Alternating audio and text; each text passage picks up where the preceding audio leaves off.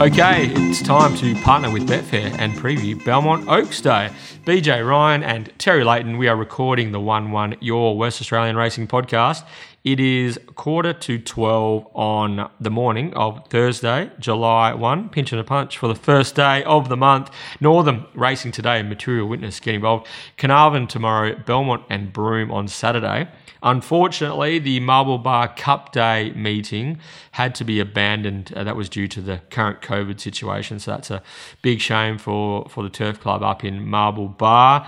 Um, our thoughts go go out to every, all the hardworking volunteers up there, and um, that is a shame. But the weekend does roll on into a Kalgoorlie meeting this Sunday. Uh, stay tuned throughout the show for info on how you can enter the Market City Meets Get Out Stakes competition. And don't forget our new look Champs and Challengers edition of the Mundaring Hotels WA Racing Mastermind, the Professor, BJ. Professor Mike Epps taking on the H train Fraser Hay. So really looking forward to that battle. So also looking forward to getting sinking our teeth into Belmont Oaks Aquanita Stakes Day at Belmont this Saturday, the 3rd of July. The rail position is out in the six meter position. Um, we have a maximum of 20, mostly sunny, light winds. We uh, we've had had plenty of rain over the last week, but the rain has uh, has probably dried up to an extent, and we're expecting fine weather uh, most of Friday and most of Saturday. So current rating when I was doing form last night was a soft six, but it's probably going to head towards a five and perhaps a four, even close to race. I see last Saturday got upgraded to a four halfway through the meeting. Terry. It's pretty similar, uh, pretty similar type of setup. There yeah. could be some more rain later today, but I don't think we're going to see any more before Saturday. So, uh, yeah, it'll be a, a, four or a five. Not many, um, not much in the way of uh, wind around. Uh, the six meter pad is pretty fresh. The way they've been racing out at eleven or wider midweek, and um, yeah, so it should be a uh, a pretty pretty fair old track, and there shouldn't be any disadvantage to being on speed. I wouldn't have thought. Very good. Race one is the TABtouch West Speed Platinum Handicap over 1600 metres. The uh, proceedings kick off 11.59 a.m. Quite an even bunch this. Eight horses to face the starter. Uh, you could probably make a case for just about uh, all of them in some way, shape, or form.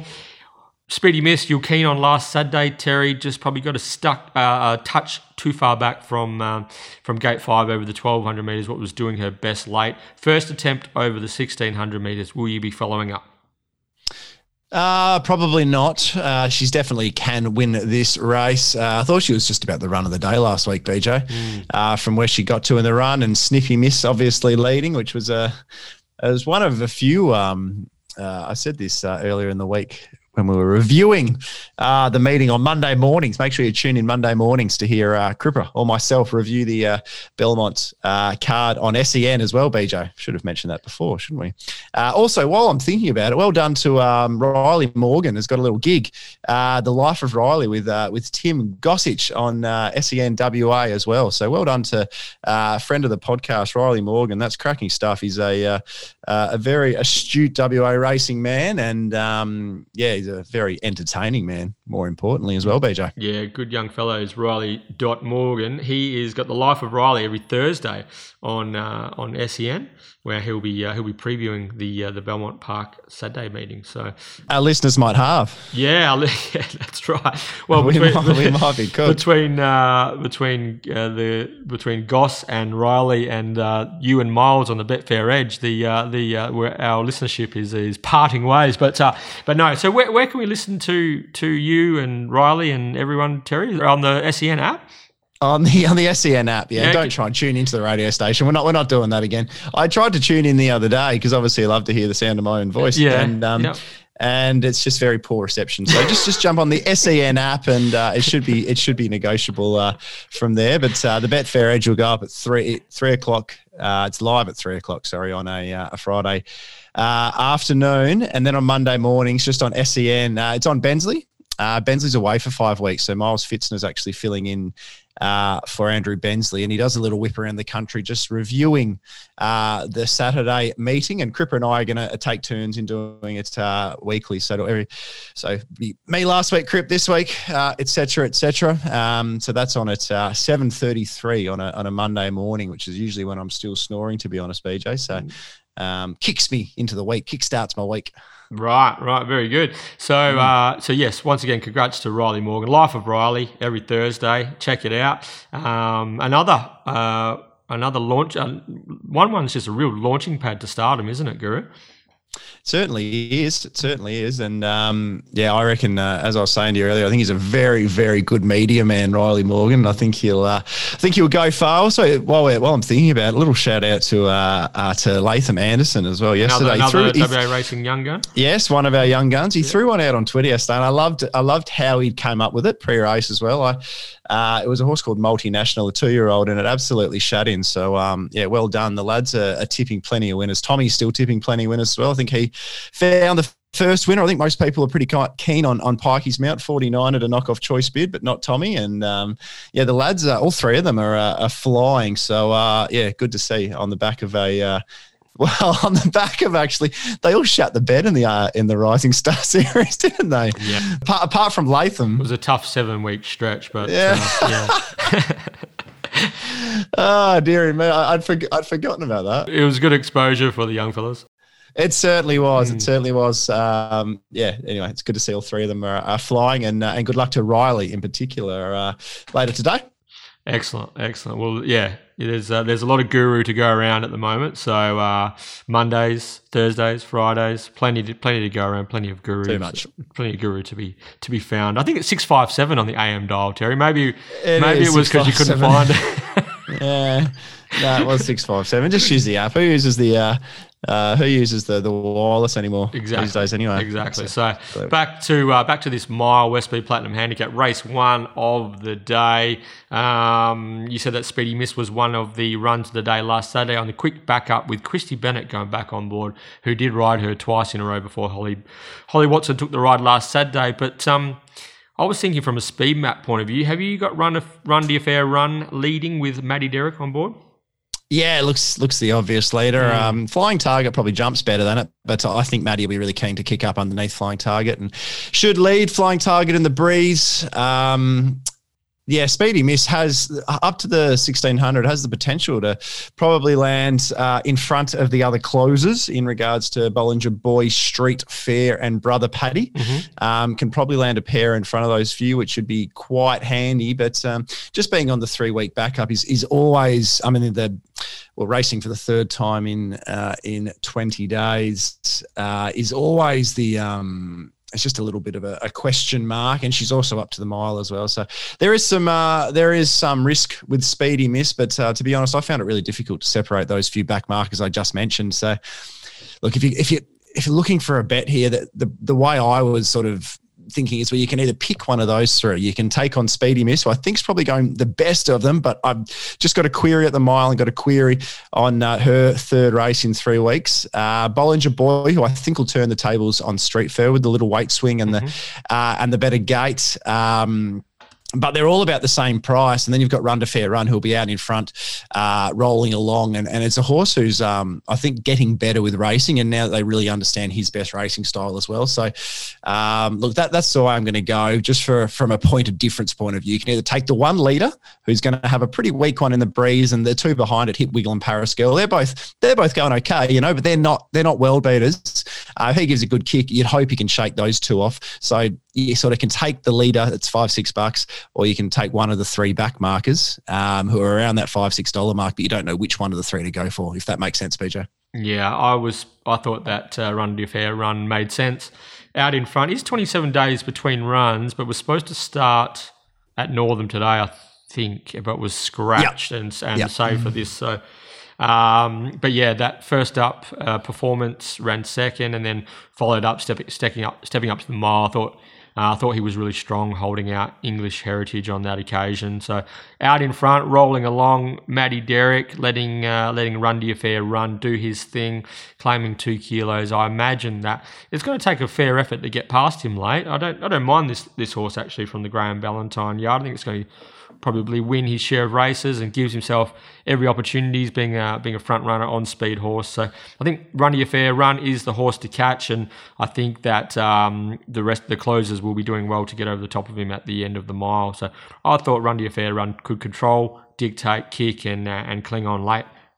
Would have preferred to see uh, a bit more rain for Run to Fair Run to get really confident about it. I think uh, I think he'd I think he's going to be a better horse when able to sort of dictate on a uh, on a bit of a bog or a bit of a sloppy track where it's harder for the other horses to, to show a turn of foot. But yep. Uh, his last win was super because he actually ran the second quickest last 200 meters of that race, despite um, doing all the all the work early to get to the uh, to the front. So um, you can either make a case for one of the back markers who are all about the same price, or you can take your, your point of difference runner is the one out in front, and that's run to fair one. So the five bucks isn't a huge bet for me though, to be honest, BJ. I'm four dollars eighty. Um, so we might monitor that and see if see if we can sneak a late little price on the exchange. Okay. That excites a bit more. I thought Paris Girl forget she went around last start was three wide no cover punching the entire when I was well found in the market. Gets yeah. the gets the gun run from she one, was. Gets the gun run from one with Bo Banovic Edwards on board only the 51 kilos just confirming whether she claims the full three. Yeah, she does. She does at that stage. Yeah. So 51 kilos from one's going to get it soft, much softer than the other day. Coming off a hard run, she might be able to exceed market expectations. So for me, run to your fair run, and maybe Paris Girl peeling off uh, off that off the leader's back, having getting a last crack at them late. So that's the way I'm looking at playing race one. Yeah, hundred percent. She's uh, definitely a, uh, a live hope here. It's a, a, very even race, as you said at the start. Flying Target's the only one I, I couldn't really consider a, a, winning chance. Agree, agree. Race two is the Breast Cancer Research Centre of WA Plate for the two-year-olds over one thousand metres. Twelve horse field, which has thrown up some interesting variables, especially with the barrier draws. The barrier draw uh, is is um, has favoured some, but um, disadvantaged perhaps others. And one of them is uh, that we need to discuss is Beads. Uh, saddlecloth number one, impressive last start winner when jumped from barrier three over the Belmont 1000 metres two weeks ago. Can Beads win again, beginning from the second outside gate in 11 in this 12 horse field? Yeah, I think it's uh, it's a far more difficult assignment uh, for Beads here, BJ. Obviously, with the barrier draw, uh, very strong win. It did get the favours in running. It was still held up for a brief moment. Had to accelerate, which was which was good to see from a from a two year old. It showed a, a, degree of professionalism. Um, but this is a race I found quite um, quite tricky from a uh, from a speed map point of view. Uh, did you have Knight's Mystery holding out Wuhan Warrior, the aptly named Wuhan Warrior, in the midst of a lockdown? I did, yes. Knight's Mystery leading Wuhan Warrior, outside leader.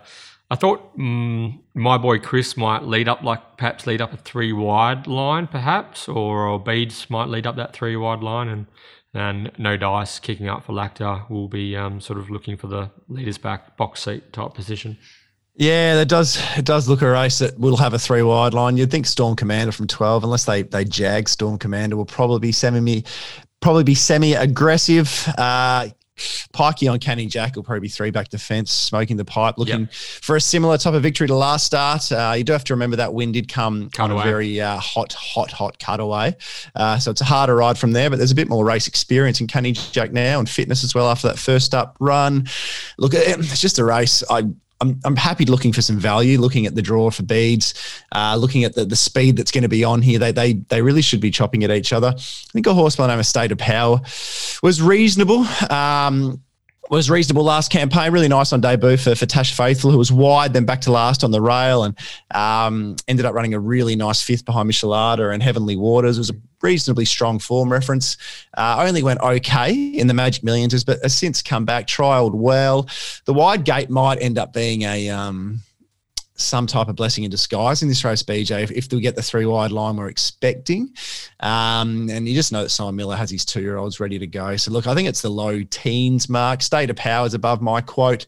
Uh, and the other one is, is no dice. Um, two back was poor. There was no real excuses for that run. Kari um, got hurt into the 1 1 from an awkward gate. It was a really good steer, and she just yeah. didn't really turn up that day. But last start, that 1.7 lengths off a straight, um, she was on the worst part of the track and sitting deep. It was a really, um, it was a really nice run. And even if you go back to her third, uh, her fourth, sorry, behind Flying Missile, that's a really strong form reference too. So she's going to go around to about 25 bucks. Um, I'm, look, I'm not overly confident on either BJ, but both uh, are well over my prices. So I'm going to have something small small state of power and, and no dice at, at sort of that $12, $13 and $25, $30 range. But I'm lacking confidence. Yeah, tricky, tricky two races. There's a bit bit to sort through. Beads was really impressive uh, last start. Uh, he I did write in the leg up that he uh, he got some favours in transit, but two, it's pretty hard for two year olds well, it's a good sign for two year olds to be able to take a very narrow rails run, uh, get pratted, lose a touch of momentum, then come again and draw clear.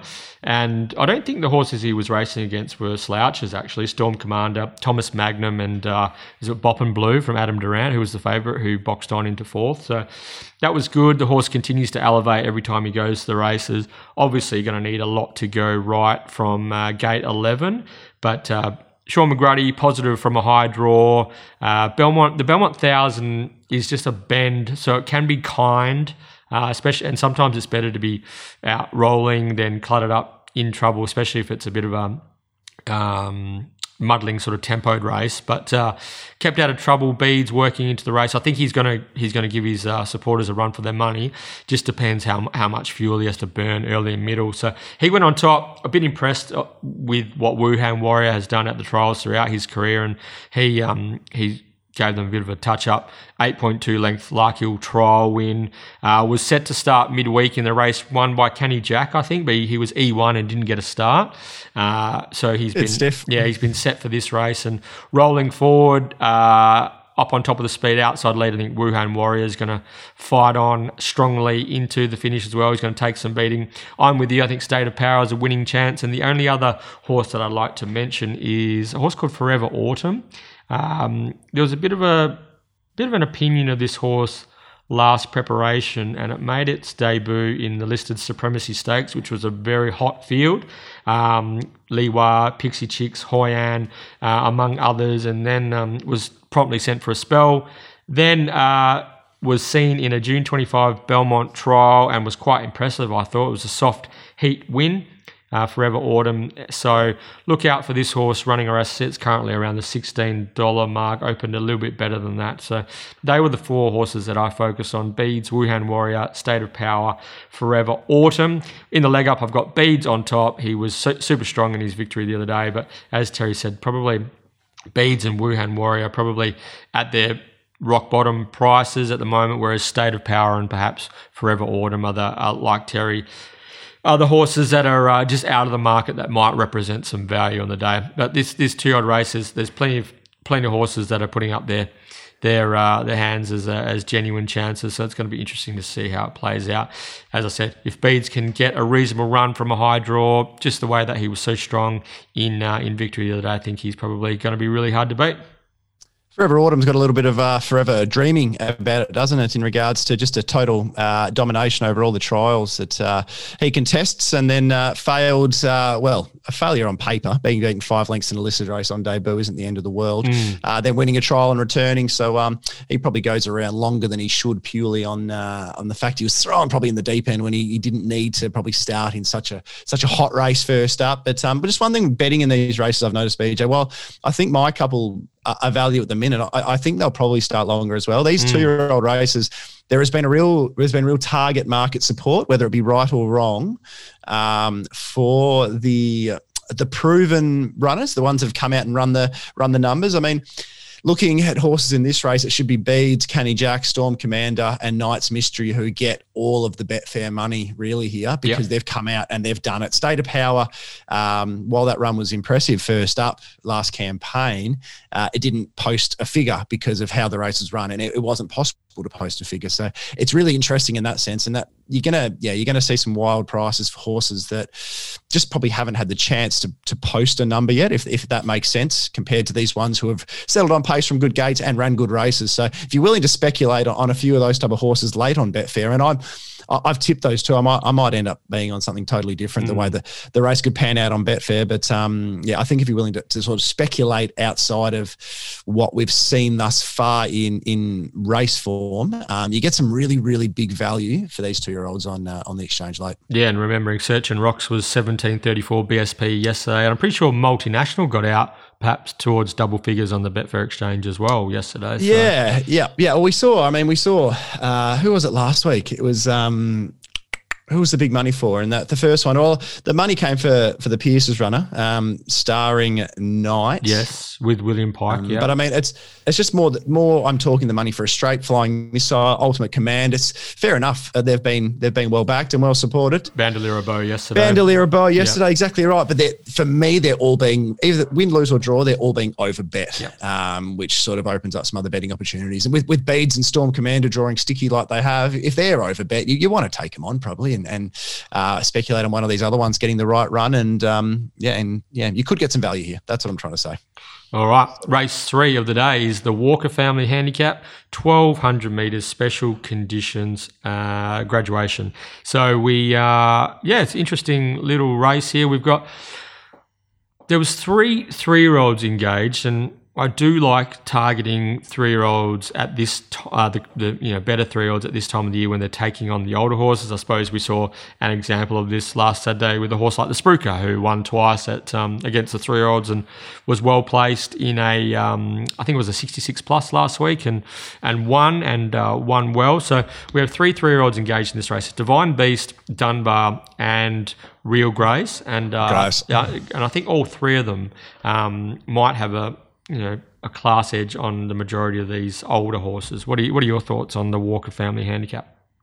Uh, I think Dunbar is not going to be as good as it continually starts. Another one of those Bob Peters horses. Um, I was discussing uh, pre preview, uh, BJ. Um, I'd love to own Dunbar. Don't get me wrong, but I just think the market's going to overrate Dunbar consistently. I thought he had every chance last start. I know, I know he settled near last, but um, better when Bell's run a quicker last two. Sunny Silk wasn't that far from him at the 200.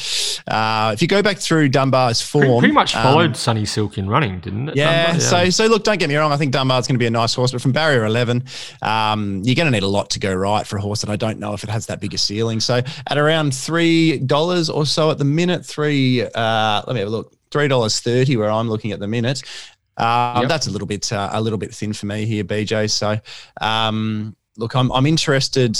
Uh, I'm interested in a couple of runners, but mainly the horse who I did my ass on last start in Real Grace.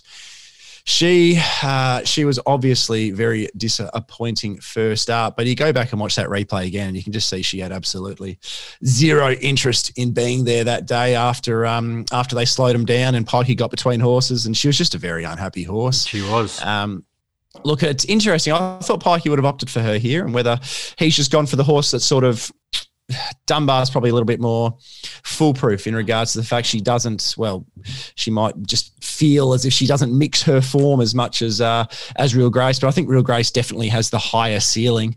Um, if you look at her effort behind Shantalk last campaign, where she's run a sub eleven last two hundred coming from the clouds. I mean, and then you look at her two wins by by five lengths and three and a half lengths. She's uh, a really smart filly. She's got she's got good gate speed too, and the, the fact is, there's about five or six potential leaders in this race, BJ. So there shouldn't be any issue with her pulling herself into the ground or being unhappy. It should be a, a pretty fluently run race, and um, Chrissy Parnham's ridden her twice, and she's performed uh, extremely well on, on both occasions. So a rider and horse get along well. And uh, look, if we can get five dollars or upwards of five bucks, I'm happy speculating on um, Real Grace.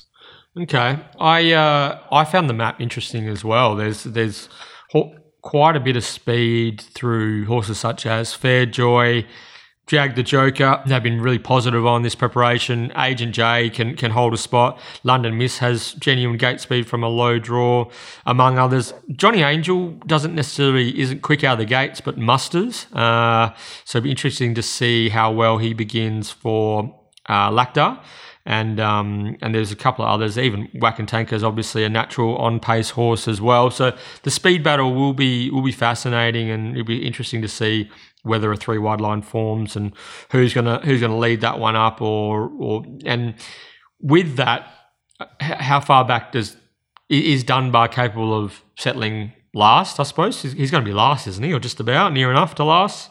Can he can he win from there? Look, it Um, looks it looks the right map for a horse to get back and run on. Yeah. I think he will get. I think he'll get his chance. Uh, that's the thing. I think he probably will get his chance.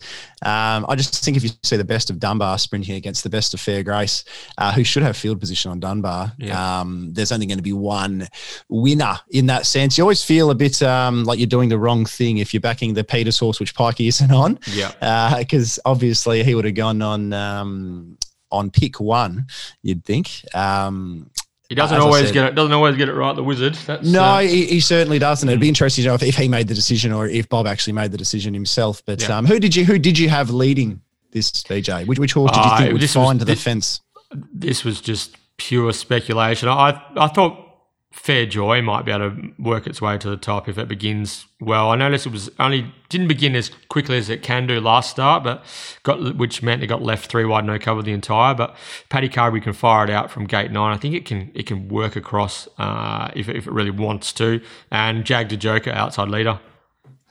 Yeah, yeah, that's that's a strong possibility. It's mm. a um, yeah, it's one of those maps where they, there's several permutations and several different ways it could uh, could eventuate. Agent J can lead if it really wants to, but I don't know whether it does or not. Yeah, I think I think they might try and lead with yeah. Agent J. If, if, you watch Agent J versus uh, Jag the Joker's first 50 meters, their last outings, um, they met a fortnight ago. Jag the Joker was uh, significantly quicker yes. over that first 100 and should yeah. be able to cross. That's if it's a, an exact repeat. It's obviously a day to day. Fair Joy's a horse that can miss the kick and yeah. Then muster into it. So I think if it misses it, and Carberry probably Hill is probably a, more of an urging jockey out of the gate. So it'll be interesting if, if it musters the same type of speed under Paddy Carberry as well. So, um, but yeah, I think London Miss and Johnny Angel, while they'd be happy leading, I think both from the good draws would be content just to sit and park behind uh, what should be a bit of a speed. Whack and Tanker in the mix as well, but it's another one that doesn't begin all that well. So trying to, I think the biggest thing for me here was don't try to do a speed map too heavily. Just know that there's going to be a lot of speed, a lot of horses willing to lead. Several of them willing to sit. Um, but for me, it looks a good race for something they can park just off of them, and that's um, that's Dunbar, Divine Beast, and and Real Grace, and um, yeah, Divine Beast and, and Real Grace are the two for me, BJ. Yeah, well, I'm glad we finally got around to Divine Beast because that's the way I am going.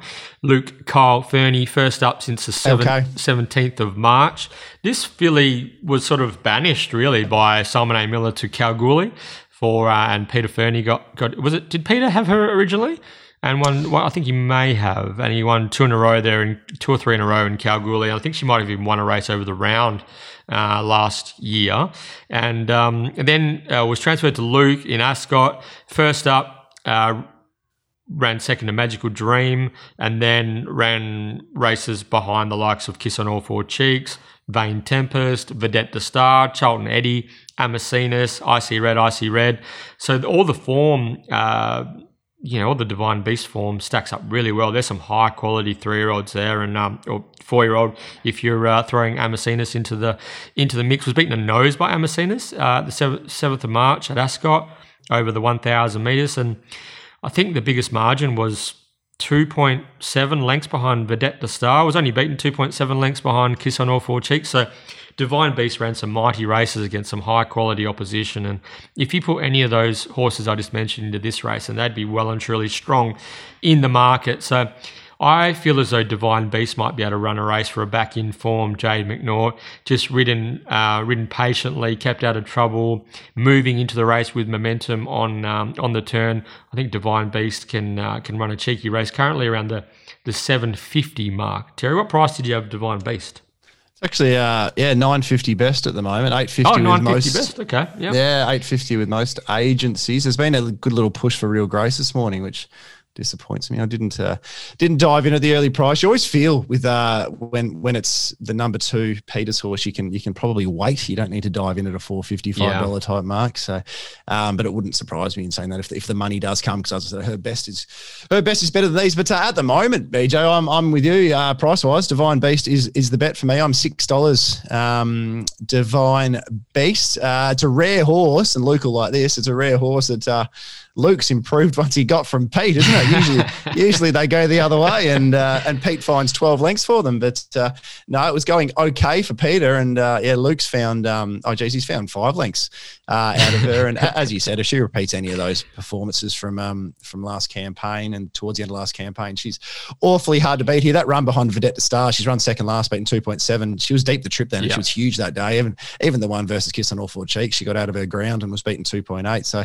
Um, yeah, very smart horse. It's just about if she's able to recreate yeah. that form first up, no trial, which is the unknown. I think that her form is uh, isn't any um, isn't less stronger than Dunbar and Real Grace. So I marked them all equal. I was five dollars the, the, all three of them across the board. So she represents current value for me, Divine Beast, and uh, that's the way I'll be going for a bit of value in race three of the day.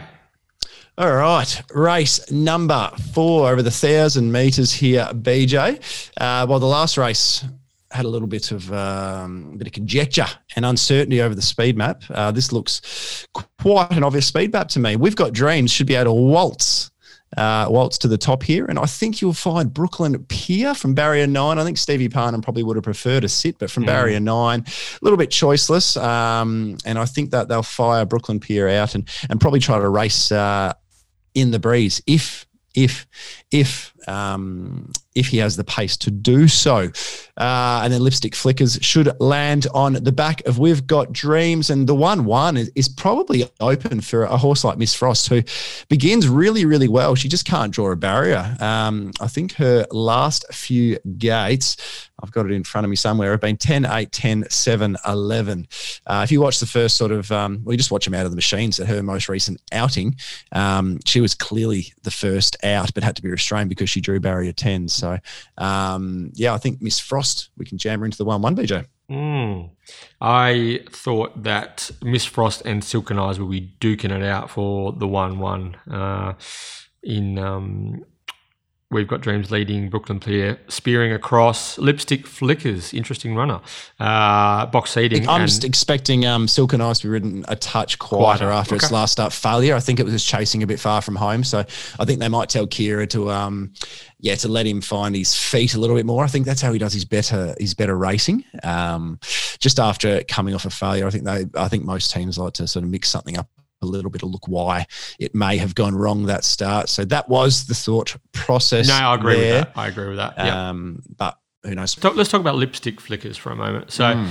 uh, has always been a pretty smart horse, been dogged by severe injury over the journey, and has been there has been thoughts of retiring her on occasion. So she has hasn't had a great run with with continuity. However, her form is really good. Her she was super all three runs last preparation, including our last start Ascot victory. Was spelled won a trial with uh, Todd Harvey stable apprentice Kate Southam uh, on board at Larkhill, knocking off Tuscan Queen in that in that heat, 950 meter heat. Now she comes to a first up assignment. Belmont 1000 metres, gate one, William Pike on board, 55 kilos. She's been a horse that's raced in her grade with weight for the majority of her career. So it's good to see uh, Toddy and the connections identifying this race and giving her an opportunity a kilo off the minimum. I think this is a really good setup for lipstick flickers, even though Amacinas is the deserved favourite as she uh, strives for a sixth straight victory. Yeah, it's uh, it is. It is. This is over the twelve hundred meters. You'd uh, you'd probably feel a little bit more confident. But in saying that, we haven't really got a chance to see how strong she is. Um, over the, the, the 1000 meters. I think the last time she raced over the 1000, well, she actually, sorry, she went over the 1000 last campaign when she drew uh, drew a bit awkwardly and just got a little bit out of her ground behind she a very ran, quick one. Ran fourth, yeah? Yeah, behind time to sizzle, went super, but her who, prior who ran, effort, who ran third in that race? Uh, brave. Yeah. A very, a, very, a very brave animal. Yeah. Mm. She got squeezed up from memory lipstick flickers in that run as well. But uh, if you go back to a thousand meter, a prior thousand meter effort, it was uh, uh, under a length off showmanship with a, with a gap back to third as well. So uh, look, W Pike on, you'd think she's a horse with pretty reasonable gate speed. She should grab the back of We've Got Dreams. And um, it looks, it looks a really, really nice setup if she's got the sprint in her legs over the thousand meters late. That, that's the key. But she should get every opportunity with W Pike in the saddle, BJ. Did you th- did you feel as though we might get a bit better price wise? Uh, I did. Yeah. I've got her around about the six dollar mark. Um, the yeah, one thing I, I will her, say, I had her six dollars as well. So I, um, the, the, current so she's four for our listeners out there at the moment. Well, while we're recording, she's around the 460, 440 mark. Yeah, the one thing I will say is on um, on the on the data on the on the figures uh, in front of me. Like her her last six seven runs are better than anything Amacinas, uh, just according to the, to those figures, are better than anything Amacinas has produced during her winning run. Um, factor in the fact she's also drawn barrier one, and, and William Pike goes on with uh, what looks to be a great speed map for her. Um, she could be the runner in this race who receives the big support. Uh, if you look at the the favourites at the moment, Amacinas three dollars twenty. Um, I think you'll find Amacinas will jump third or fourth favourite here. This this should be the race that she finally succumbs to and loses. For me, this is significantly harder. She's going to have to be dead last, and it's it's a speed map that looks suitable for those few runners on speed. As I said, Miss Frost looks to land handy. Lipstick flick, flickers gets the back of the leader. We've got Dreams as a horse I want to ask you about in a 2nd mm-hmm. as well, BJ. Um, so I just think she's gonna she's gonna have to run her best race by panels from last. Don't get me wrong, she's obviously flying, she's going super, but there is so much against her here. So I'm expecting her to be a big market drifter. And then Brooklyn Pier is your second favourite at three dollars ninety four bucks. And I mean, at best, uh, he's going to work to the breeze, and that that's at very very best. And that's that's a difficult way to win horse races from the widest gate in a in a pretty reasonable little sprint. So you know, if he two- was you know if he was gate one, he'd be he'd be my on topper, I reckon, Brooklyn Pier. Yeah, for sure. Yeah, yeah for sure. Yeah, it, would make sense. If, And if Lipstick Flickers a drew nine, we probably wouldn't even be discussing it. Yeah. Um, be discussing her. So, um, yeah, look, I think that the two favourites should get the wobbles, um, especially. So I think we'll definitely get the wobbles, and and that might um, might see a little bit of support for horses like Miss Frost. We've got dreams, and mainly lipstick flickers. So whether mm. this gets out or whether she gets out or not, my guess is probably not. So if you do want to back her, you might have to consider a current price. But uh, yeah, she is she is pretty uh, bare bones. Um, but BJ, we've got dreams. Mm. Uh, is is she done? Well, I don't this this is this is a genuine setup. This is a genuine setup for we've for got her. dreams, isn't it? Yeah, yeah. Um, f- sliding right down in the ratings now, and uh, gets gets two kilos off with uh, our man Rails Romoli, Lacta, on board, gets gets the lead.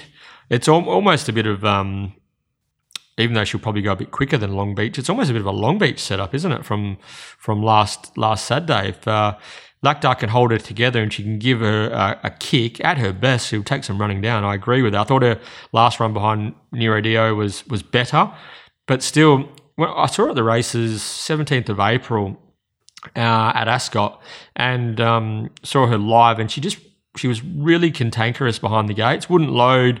Was just a real handful for for uh, for the barrier staff there, and, and I haven't really noticed. And subsequent to that, I see she trialled twice, so maybe she was sent back to trials twice um, post that sort of poor poor manners she displayed on the 17th of April. But that's always a bit of a bit of a worry, isn't it, when they're playing up badly like that? Do they really want to be out there?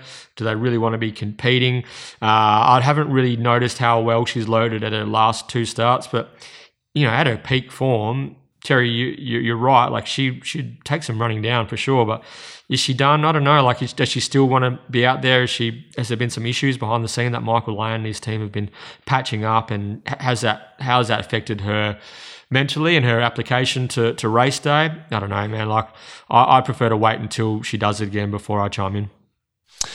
Yes, I I can see that. Um, yeah, I think you've summed that up all very well. The thing is, waiting till she does it again, we miss the opportunity for yeah. a price, and and this is just this is just a setup. I mean, we can forgive the first start run this campaign on the soft six. That inside pad was pretty quick, pretty quick, Sandy. By the end of the day, so we want to forgive that. You can, you know, you can make a, a reason to forgive, and then that effort behind uh, Narodio uh, three weeks ago, she didn't find the rail. She had a breeze outside of Madame Torio. Yeah, uh, I still would have liked, a bit like you, would have liked to seen a little bit more of a kick uh, given there, but she is if you go back through her form, she is far superior when finding the rail and running along on a firm track.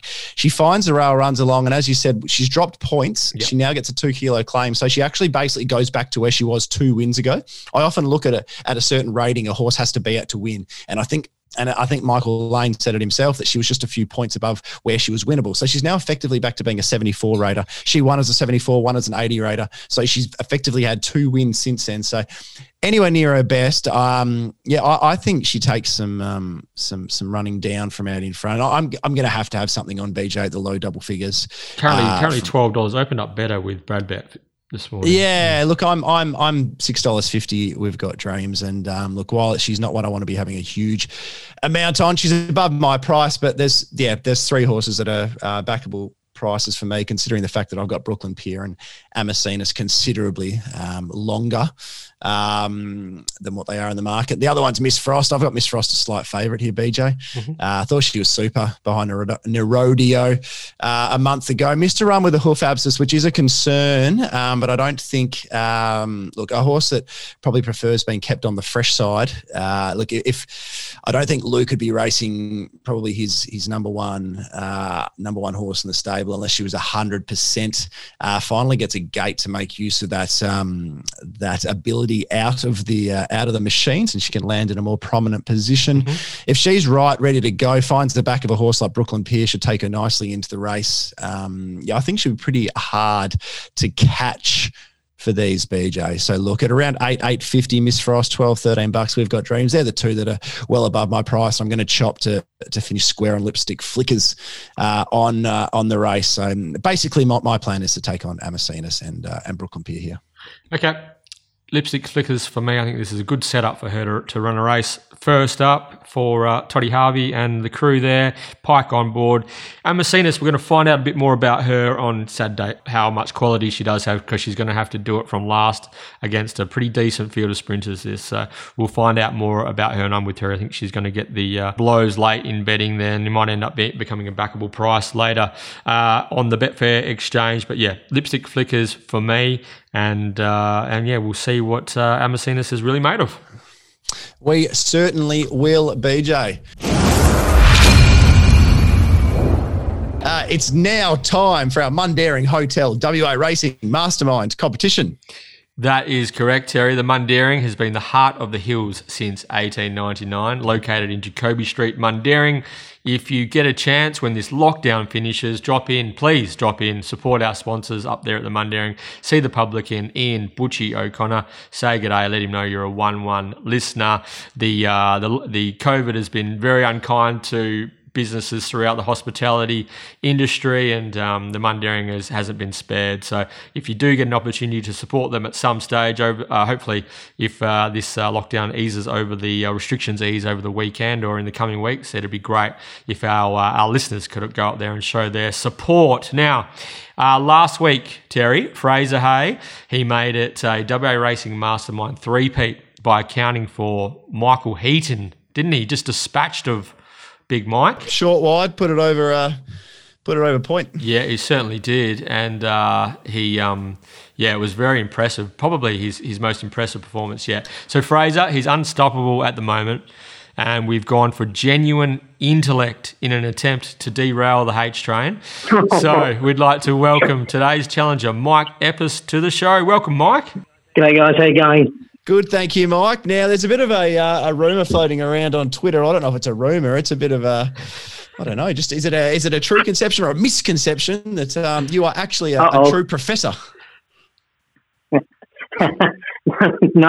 no, that's not right. Uh, it, it is a nickname though from my uh, from my broom days uh, when we lived there uh, eight or nine years ago. I met a few of the uh, locals up there. Uh, one of them, Paul Martin, I think he's a uh, friend of the show, and he uh, he coined that term for me uh, just uh, regarding what I did or what I do for work. So yeah, that's that's where that's come about.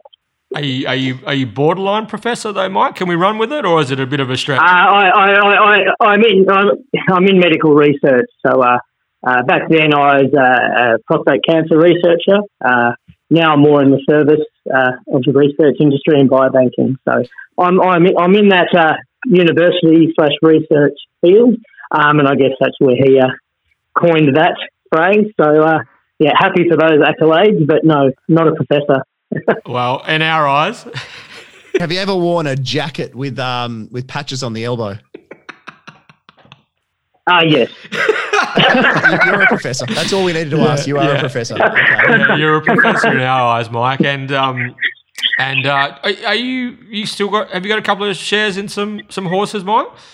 Uh, I did do um, some shares in a couple of slow ones. Uh, uh, the best one I've had is Hibernian, obviously with my handle uh, with Adam. Uh, so yeah, nothing nothing at the moment, but um, yeah, hoping to uh, hoping to dive in at some later he, stage when the kids are a bit older or something he, like that. He was a good horse, wasn't he, Hibernian? Albany Cup winner? Yeah, yeah, Albany Cup winner. Um, won the Mount Barker Cup uh, and ran second quite a lot in the Country Cup. So we had a lot of fun, travelled around the state, and that's what you want with a whole group of friends. So, yeah. Very good. Very good. You're a good WA racing man, Mike, and also you are a previous multiple mastermind winner. This was under the old format though, and um, and Mike has been, has Oh, been yeah. up to the Mundaring a few times and uh, has uh, has certainly enjoyed himself up there. Yeah, many times. Very good, very good. So, all right, well, well good luck, Professor. Now we're gonna we're gonna welcome back our current mastermind, H Train, Fraser Hay. Welcome, Fraser. G'day, boys. Pleasure to be here again. Now, t- tell us what's it like? What's it like as uh, how is life as a three-time mastermind champion? Three-time. Yeah, it's, it's, it's going well, but um, not not sure what the confidence levels are are, are like after that wrap on uh, on the Challenger. Certainly still a bit of fear in me, but um, hopefully we can get the job done again. Very good, H Train. He's uh, I think we've got one professor, and I'm probably the most biggest thing opposite to a professor you could find, so it should be interesting. Professor versus the student. well, I might get schooled here. well. Uh, anyway, well, you've got you got two two uh, quizmasters who uh, who watch horse racing for a living. Uh, so I think you guys have, have us well and truly covered, Fraser and Michael. And um, all right, so I'm sure you guys, I'm sure Mike's a regular one one listener. You're familiar with uh, Mastermind 2.0. Your names are your Yep. buzzers. To be crowned this week's Mastermind, you'll need to be the first person to answer three questions correctly. Uh, Challenger, are you ready? Ready. Okay, Mastermind, are you ready? Ready to go. All right, three, two, one. All right, guys. How many races in a row has Amacinas won? Mike, Mike, uh, I'll go. I'll go four. uh, Fraser. Three, I'm going to go two. five. Yeah, it is five, isn't it? Five, correct. Fraser Ah, Hay. jeez. Fraser. He's, he's off to a flyer. Went a bit early there. Strome. All right. Question two. Name the last horse to win the Belmont Guineas Belmont Oaks double. Oh, Tough one. Mike, Mike, nah. I'll have a guess. Uh, Sean Trey. nope. Nope. Fraser, For oh, the steal. three. I don't have much of an idea on this one. I'll go mystery this. Oh, that's not. That didn't just happen, did it? That didn't just happen. Uh, Fuck me. mystery Mist is correct. Fraser Hay.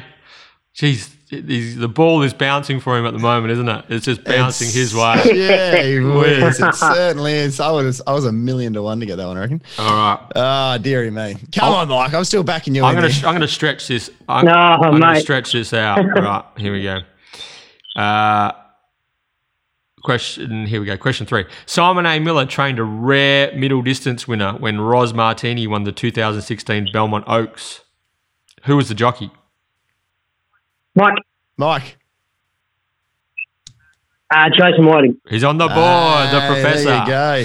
That's, Oh, that's, a, unreal. that's a good get too. I, I wouldn't have got that in a million years. Whiting wouldn't ride a huge amount of horses for um for Simon. Did he used to ride a few? No, just What- just, what was- just every now and then just pinch hit. But what's Miller doing starting a horse over 2,000 meters? That's that's the that's Yeah, the, that was midweek. that was a, that was a midweek meeting That was, too. a, that was a rare, rare uh, occurrence there. And, and for, for those listeners who uh, are on Twitter, which I imagine most of you are, Simon A. Miller, he's on Twitter. Get around him.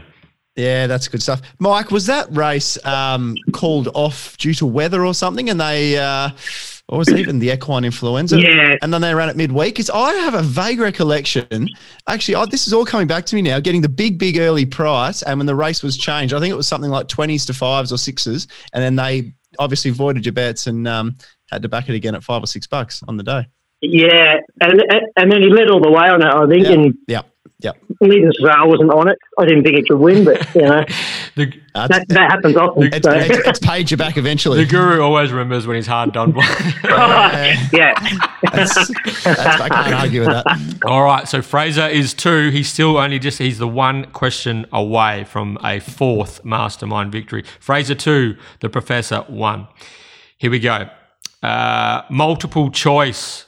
Bit of love here for the champ. What year did Aquanita win the WS Cox Plate at Moonee Valley? 1942, 1952, or 1962? Mike, Mike. I'll go. I, I genuinely have no idea, but I'll go 52. What, what did you say? I'll go 52, so B, I think it was. No, not 52.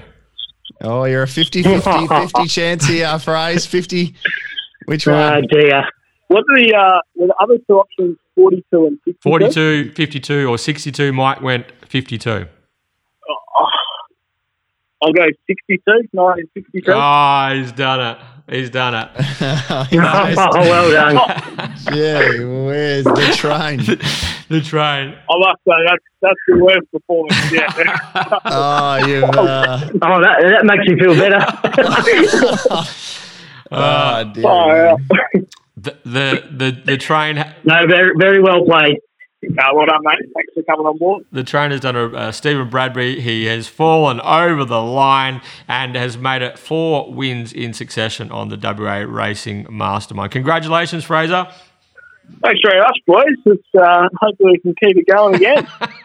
This is just a. Uh, this is a what you got procession. to still, what do you got, got to install for me as challenges go next week? We just about have the full bag now. I would have thought. Yeah, I, yeah, we're running out of big guns. Mike was our, uh, yeah, he was the top of the tree type of stuff. So uh, I, I think he was a bit stiff. I think he a Fraser, bit Fraser stiff. played a different, uh, a different tactic today. Sort of sat back, waited, and um, let Mike have a crack at a Make couple me of do hard all the- Yeah, exactly. he, he just took the trail. You, you were doing all the bullocking work into the headwind, and uh, he's just peeled off your back at the hundred meters and put his head in front at the key moment. So uh, a bit stiff, I reckon. Bit stiff, Professor, but thanks, mate. We really appreciate you giving up your your time to compete with the Mundaring Hotel WA Racing Mastermind, and uh, much appreciated, Mike. But to the winners goes goes the spoils, and Fraser Hay, you are the mastermind once again. Congratulations. Thanks, lads. Thanks for much, boys. Well done. Thanks for that. Cheers. The H train just rolls on, Terry. What are we going to do to uh, to to stop the uh, the unstoppable force at the moment? To derail him. Yeah, I, I don't know. That was uh, that was a big gun we're thrown at him there, and he's just just fending them all off, isn't he? Yeah, it was, it was just like burning burning the professor on the turnover, wasn't he? Mm, yeah, no, it's going to be going to be hard to beat, but uh, definitely beatable. We've got to knock him off now. That, that's enough. That's enough of the H train. H train. That's enough. That's enough. I've, I've had enough. Tra- I've had enough train now. Four straight victories for Fraser Hay. Another $100 gift voucher to the Mundaring Hotel is in the mail. That's Heart of the Hills since 1899. And once again, to all our listeners out there, try and support our sponsors up there at the Mundaring during these uh, tough COVID times. So, congratulations again to four time mastermind champion, Fraser Hay. Race number five, the Byron Bay Premium Lager Handicap over the 1400 metres. BJ, is this the uh, definition of the perfect use of a claim on timely outburst? It's a timely three kilo claim. That is for sure, Guru. Steve S.J. Miller has, uh, first time this horse is has not going to be ridden by Nicole Hopwood, uh, has opted for inform three kilo claimer Holly Watson, fresh off a winning double at Belmont yesterday. Yes, uh, she is flying Holly at the moment. Um, very nice steer on OBH. Got across them from a, a wide gate and got the chockies. It looked like it was pretty well supported. She's um, yeah, OBH is definitely a, a better, uh, well, a far better conveyance on the uh, on the wet ground. But this looks a Oh, pretty. that was similar- a, uh, just quickly. That was a good birthday present for Lockie Taylor as well. OBH. Oh, was He- it? it was his birthday uh, a couple of Oh. days ago. So, uh, and uh, he obviously he's tipped all his birthday money into OBH and filled his boots. Oh dearie me, I'd uh, I had my bigger result enticing that race. So I went I went the stablemate at the prices for the for the better result, and uh, yeah, difficult uh, difficult viewing. But um, yeah, little little Quinella for El Taylor. Happy birthday! Yeah. How old how old he been now? 40, 30 odd? 21, 22? Oh, Bloody crazy, hell. Crazy. Still single too, ladies. Um, I heard on uh, Ty- I heard on uh, uh, the Unhinged podcast, Where's Cameron and and uh, like- that's- that's good stuff, actually. Marty like Young, the they they labelled him WA Racing's most eligible bachelor. yeah. Oh, it's, but but really, when you think about it, it's a, it's a, it's a no contest. Really, it almost goes without saying. To be to be fair, you know who'd be number two? Who? Have to be the H train, wouldn't it? four to four in a row. Have to be. Have to be. I don't, he's probably got a missus actually. I don't even know. I shouldn't say that. Uh, yeah, yeah, that's a that's a very good point. H train, ding donger. It's a ding donger, I think, between those two. a, uh, it could be a bit of competition at the. Uh, where do, where do the kids go these days? At the uh, Henry Oh, Henry geez. Summers Yeah. is apparently is, is I the thought you were going to say that the Mount Henry. the well, Mount I, think, I think they love the Mount know. Henry as well. But I think Henry Summers, the, the youngins tell me, is, is the go these days. So. Yeah, Henry Summer, right? So you go the Mount Henry, uh, all up the Henry Henry Summer, and um, just just the uh, the third leg would probably be the uh, the old groove bar. Oh dearie me. Okay, we got to we got to move on. I've had Happy birthday, Lockie. Yeah. Yes, you, happy happy birthday, Lockie. Um, as uh, as we were saying, timely outburst. Great use of the claim here. Um, Nicole Hopwood last start. That was such a good victory for a horse that she had to work early. Um, she just just never looked super happy in the run timely outburst. It was a um, there wasn't a breather for her, I think that's what I'm looking for here. Vane Tempest pushed out, made her come with her. They got into a war. Vane Tempest made that form look even better a week ago, dropping back to the thousand, Sure winning. did. Um, Well done to Vicky Corver as well. Yeah. Um, that was a that was a ten out of ten steer. Um, the exact ride you want to see if you've got a an inexperienced hoop on a horse with a bit of gate speed. It was um, yeah an absolute uh, a gem from her. But um, look, So- I- yeah. Yeah. Horses are going better for Holly than they probably are Nicole, but it has to be um, has to be just something to note that this is a horse that's been ridden by one jockey and one jockey only. So um, horses and jockeys can get along for whatever reason. So it will be interesting to see how it goes with Holly Watson. But with that claim uh, and the fact that there doesn't look to be a huge amount of speed in this BJ, timely outburst should should lead, but there's a big chance that a horse like She's God to You might kick up, or Captain Burglar will try and kick up. Um, even Satin Black, they might show some aggression to try and Maybe even uh, handle it Al- last start. Alpha Omega, maybe, if it jumps. Yeah, yeah, exactly right. Alpha and Omega is another one. So, um, yeah, there's there's the potential that one of those can kick up, but she should land in the breeze at worst. And the way she went the, over the 1300 behind the Spruker would suggest that the 1400 shouldn't be any major issue. Um, horses train off at some stage, but um, she she looks mighty hard to beat here, BJ. She's Well, look- anywhere near Look, her best. look at the two horses that have beaten her in her whole career.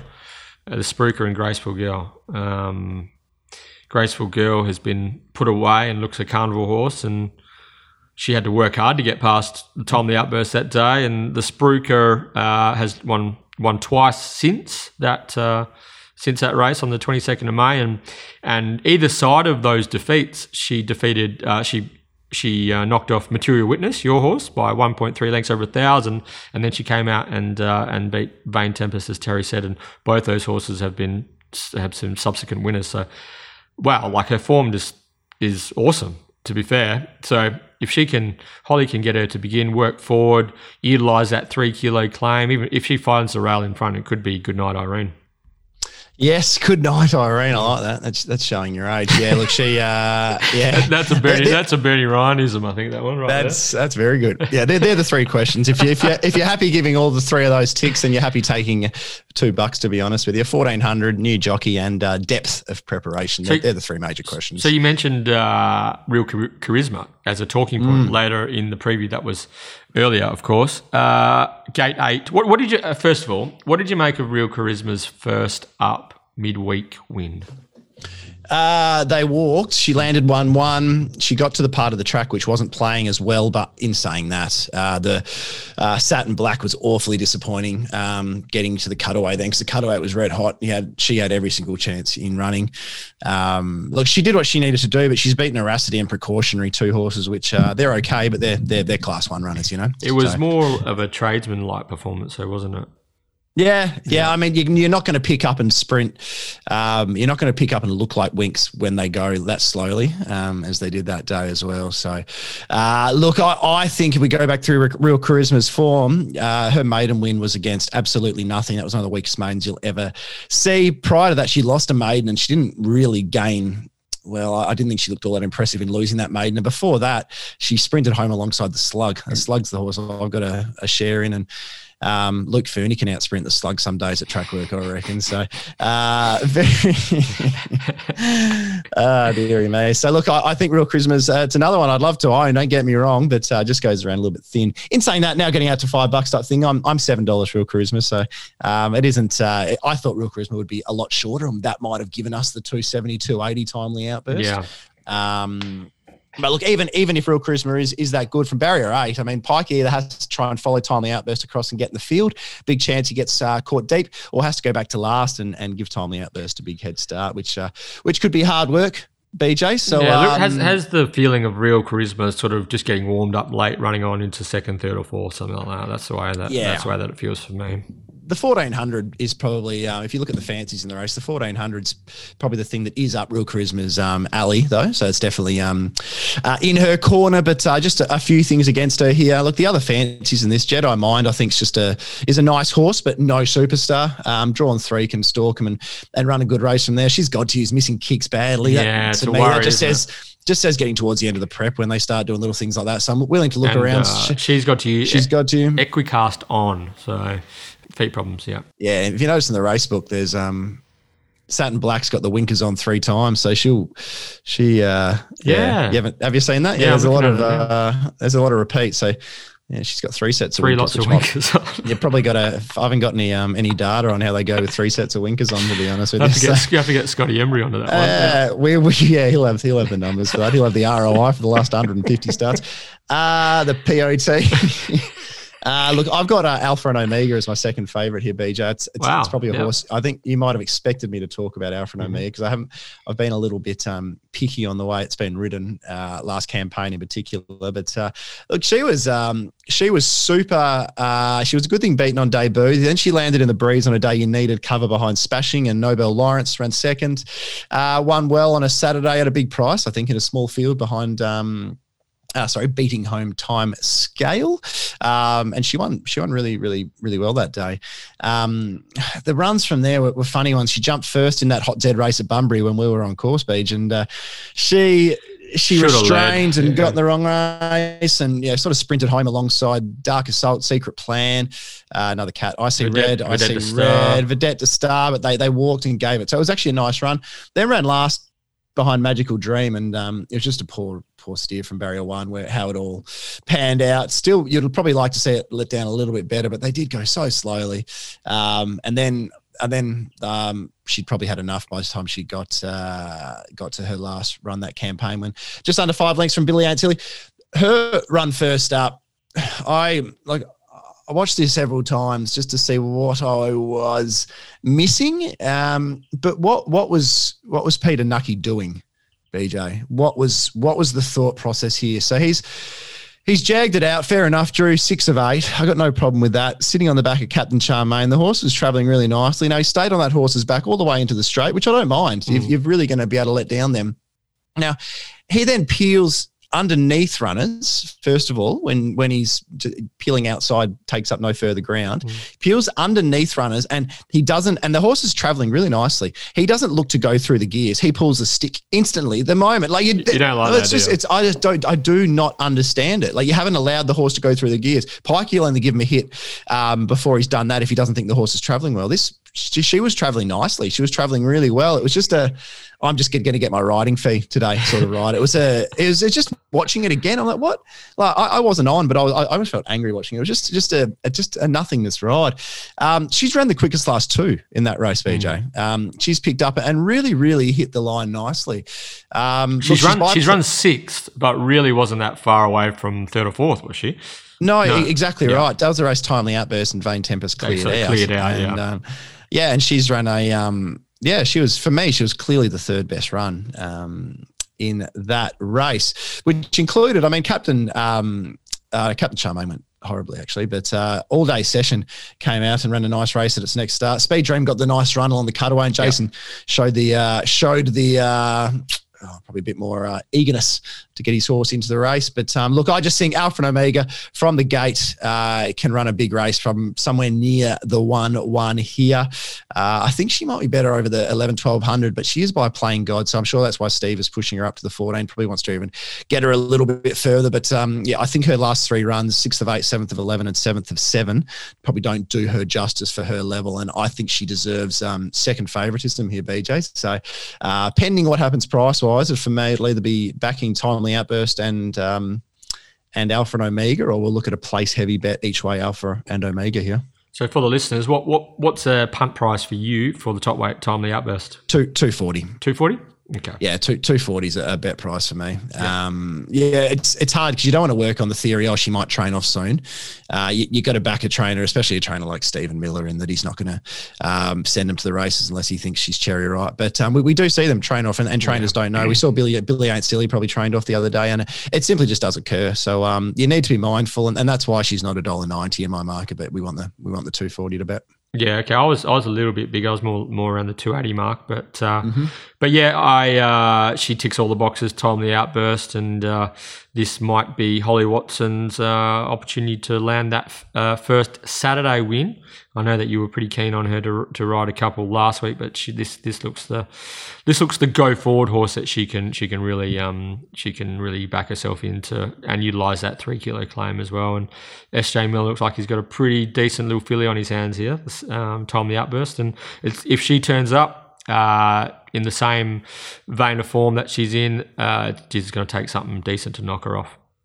She was a bit stiff last week, Holly. Those uh, the couple we were keen on was Speedy Miss and um, Skin and Tins, and Skin and Tins in particular jumped really well, um, but they just kept on coming around and around yeah. and around horses that we probably didn't expect to do so. So instead of landing in third or fourth, she's ended up in tenth or eleventh. Got held up at the top of the straight. That's not Skin and Tins' go. Uh, and then even on Speedy Miss, they kept coming around, and she's ended up back last. You know, it's just not what we expected seeing horses like Sniffy Miss going forward. So uh, a little bit of a victim of circumstances, a bit like Buddy Aberdeen Queen mm. BJ. It was it was that it was that type of day actually backing horses from good gates where the good gates ended up being um, against them because because so many sort of unexpected horses or mid, races moves came. Did she blow it at the start, Aberdeen Queen? Like just didn't get away clean though, did she? The, the, and then the problem was on red alert jumped in front of her, yeah, um, and then lacked up with the brakes on with yep. on red alert. Um, then Mitch ends up the widest runner with 60 and a half on a on a slacking tempo. It was a yeah diff, difficult watch for, yeah, for Aberdeen. it's it's been a few. There's been a few uh, difficult watches for uh, yeah, Aberdeen that, Queen supporters that a, over the that Almost put a nail in my coffin early last mm. Saturday. So it was, and it was, uh, it didn't get much. It didn't get any better no. from there for uh, for yours truly. But um, but yeah, so there was a bit of that going on uh, last Saturday, that's for sure. But shouldn't have this problem on uh, this Saturday with timely outburst. Uh, Holly Watson, that is, she shouldn't have that problem this weekend because Timely Outburst should be doing her best work up on top of the speed and uh, dictating, kicking. Class filly won the beat. Yes, definitely the one debate in Alpha and Omega, the value for me.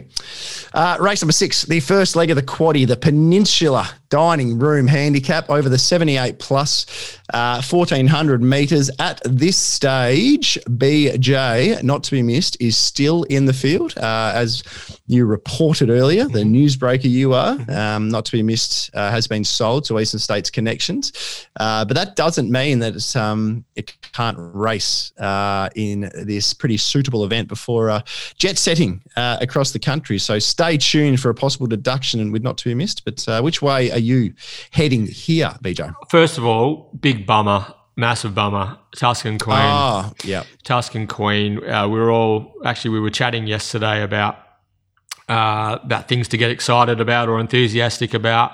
Uh, during the depths of winter in Western Australian horse racing, and Tusk when you see Tuscan Queen's name in the final fields, it's it really lifts your spirits. And uh, she was on the comeback trail from a very severe tendon injury. She that uh, incurred during the 2020 WA Derby.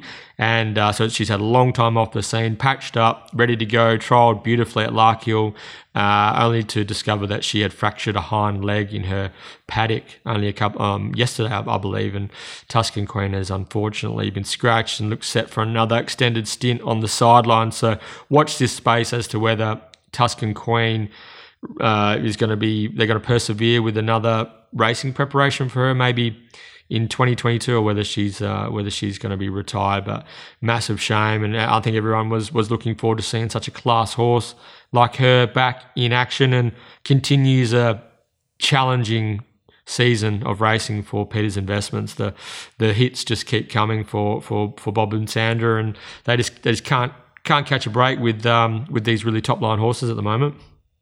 No, it's that's very flattening. You can only imagine all the work that had gone in behind the scenes to getting Tuscan Queen back to the races. It's been 448 days mm. since she's uh, since we saw her win the uh, the WATC Derby by by panels. Yeah. Um, so yeah, no, very very flattening, and um, yeah, hopefully we see her at the track again. But if not, uh, hopefully she's a she's a happy and, and healthy horse in the paddock um, in the yeah, long run anyway. Definitely definitely not life threatening this latest injury, but obviously potentially career threatening. So we'll watch this space. But getting back to your your initial uh, question here, Terry, does look like a bit of a for me, a bit of a match race here. Which way are we going to go between four year olds Comfort Me and Excellent Dream?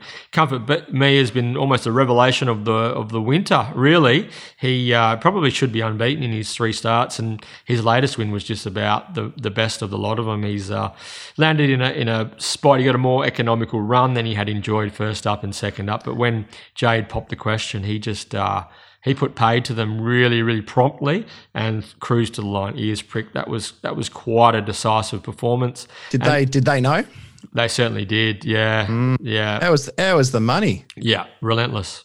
Gee whiz, that was actually one of those ones where um, took a little bit of Brad's four bucks early, but um, yeah, I thought I'll, I thought I'll hold fire and wait for Betfair here. I reckon um, it'll trade three fifty four bucks with Hot Z in the race. And uh, gee, Jesus Christ, they backed up the Bobcats and uh, they added on and got to a point where just it wasn't backable at the two dollars thirty late, unfortunately. They, but uh, they were not wrong.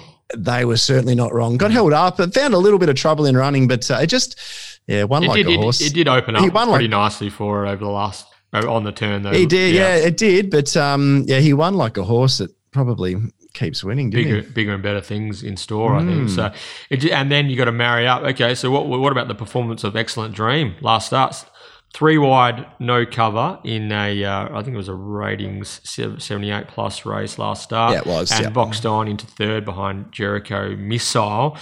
Uh, did it tough in the three wide line, and that uh, that was quite quite a uh, brave performance there from Excellent Dream. So I guess it's uh, it's Excellent Dream does have uh, Comfort Me rather does have a three kilo pull on the weights here on Excellent Dream, but those two do look like do the obvious, and they do look like the the two that are going to dominate the the betting market. Yeah, um, excellent dream. Looks like uh, he might have lost a bit of his dash. Pikey couldn't really get him anywhere near the top last start. I know they went they went super quickly, um, and that that that probably is it. But uh, yeah, interesting runner. There'll be there'll be the, Who was the leader of that race because Brooklyn Pier ended Speeding up, Comet. Speeding Comet Speeding was a bit Comet, of a surprise yeah. leader, was it, in in a way? Uh, yeah, I think we I had him I had him yeah, in the first two, forward, but yeah. um, one thing Mitchell's really getting Speeding Comet to do is is begin a lot better than uh, uh, he has in the past. That's something he's unlocked with Speeding Comet. It's just mm. he's just that's right. Speeding Comet leads, Brooklyn Pier outside leader, and that left uh, Excellent Dream posted three wide, no cover. Yeah, yeah. in a race with a lot of tempo. So yeah. there was, um, yeah, it was fairly willing. But um, yeah, I think the big question here is the 1400 meters for Excellent Dream. We know that uh, he's a real 1200 meter specialist. Uh, have you got any concerns re the 1400 meters? Well, I think you have to, especially considering the draw. Um, so wh- where can we see what I see Lindsey Smith also has Living the Dream engaged, which which can lead if, if they if they want it to. It's it's resuming has led and won uh, in the, uh, a couple of times in the past. So stablemate of Excellent Dream. Does Living the Dream lead Excellent Dream come across and sit outside leader? Is that what you were sort of thinking map wise? Yeah, I think so. Yeah. yeah. I think I think a fresh living the dream. I think they'd probably just want to let him run and, and hope freshness is on his side. Um, he was a, he was a good winner, but uh, he only did beat the big show who carried I think sixty one that day. So uh, who ran second. So there there might not be as much um, uh, merit to living the dream's victory in that sense. The horse I actually thought I might find here was living the dream with that speed map, but mm. I think a couple of these might pack a few too many punches late, even for him fresh. Yep. Um, but look, I just think if excellent dream up to the fourteen hundred from the breeze, I think that's a that makes him a bit of a sitting duck at a distance. Makes him a touch vulnerable for an informed yeah, comfort. And, and, even for a horse like Eeyore Ways with the with a booming finish as well. Yeah, so I'm I'm probably not saying this as much of a two horse race. I, have got it as a three horse race, and I haven't got excellent dream or Eeyore Ways in my uh, immediate thoughts. They're my fourth and fifth Alexia BJ. Mm-hmm. Um, I, I, think I think they've pulled the wrong rein, and uh, I saw something on Twitter. She was a bit us about Eeyore Ways. Uh, she's a bit upset that uh, I think Raquel's a bit upset that people label E Always a, a thousand meter specialist. So this will be interesting to see how uh, E Always does go over the fourteen hundred. But I, d- I did think there was a really suitable assignment. Uh, the thousand meter race looked a really suitable assignment for E Always. So uh, it'll be interesting if they uh, continue down this path and try and um, get him out to a uh, a little bit of a journey. But uh, I think excellent dream and E Always are both risks over the fourteen Mhm. Um, look, I think Moshard's uh, was was a super run last start, sitting deep the trip. And if you look at Moshard's prior run, it's third to um, Naughty by Nature and Leading Girl. So it's all the right form. It's just it's just the, it's just about um, about trusting. Uh, about trusting Moshard and um, the other horse we've discussed is not to be missed. It's a horse that always comes up under my price, but um, I reckon not to be missed gets in really nicely here. Now, if if you can get a horse like not to be missed on the back of Comfort Me, who might be caught deep or might um might not get the right run. Like it's you can sit deep and win definitely, but you have to be at the top of your game in a 78 plus coming Yeah. through the grades uh, to sit deep and win still. So um yeah, I think not to be missed can can run a race with stiff last start, held up the entirety and gets a nice little weight swing on Comfort Me. But look, I'm I'm two dollars eighty Comfort Me. It's currently two seventy. I, I think he'll probably keep on winning, but um that price is bare bones for me from the uh, from the awkward alley with a couple of nice little sit and sprinters parked uh, midfield from good gates. BJ. Yeah, I was looking for three dollars comfort me. Um, but in saying that, he he's jumping from nine, but as you uh, like, he can he can cover additional ground and still perform at a really high standard. Jade McNaught rides this horse really, really uh, confidently.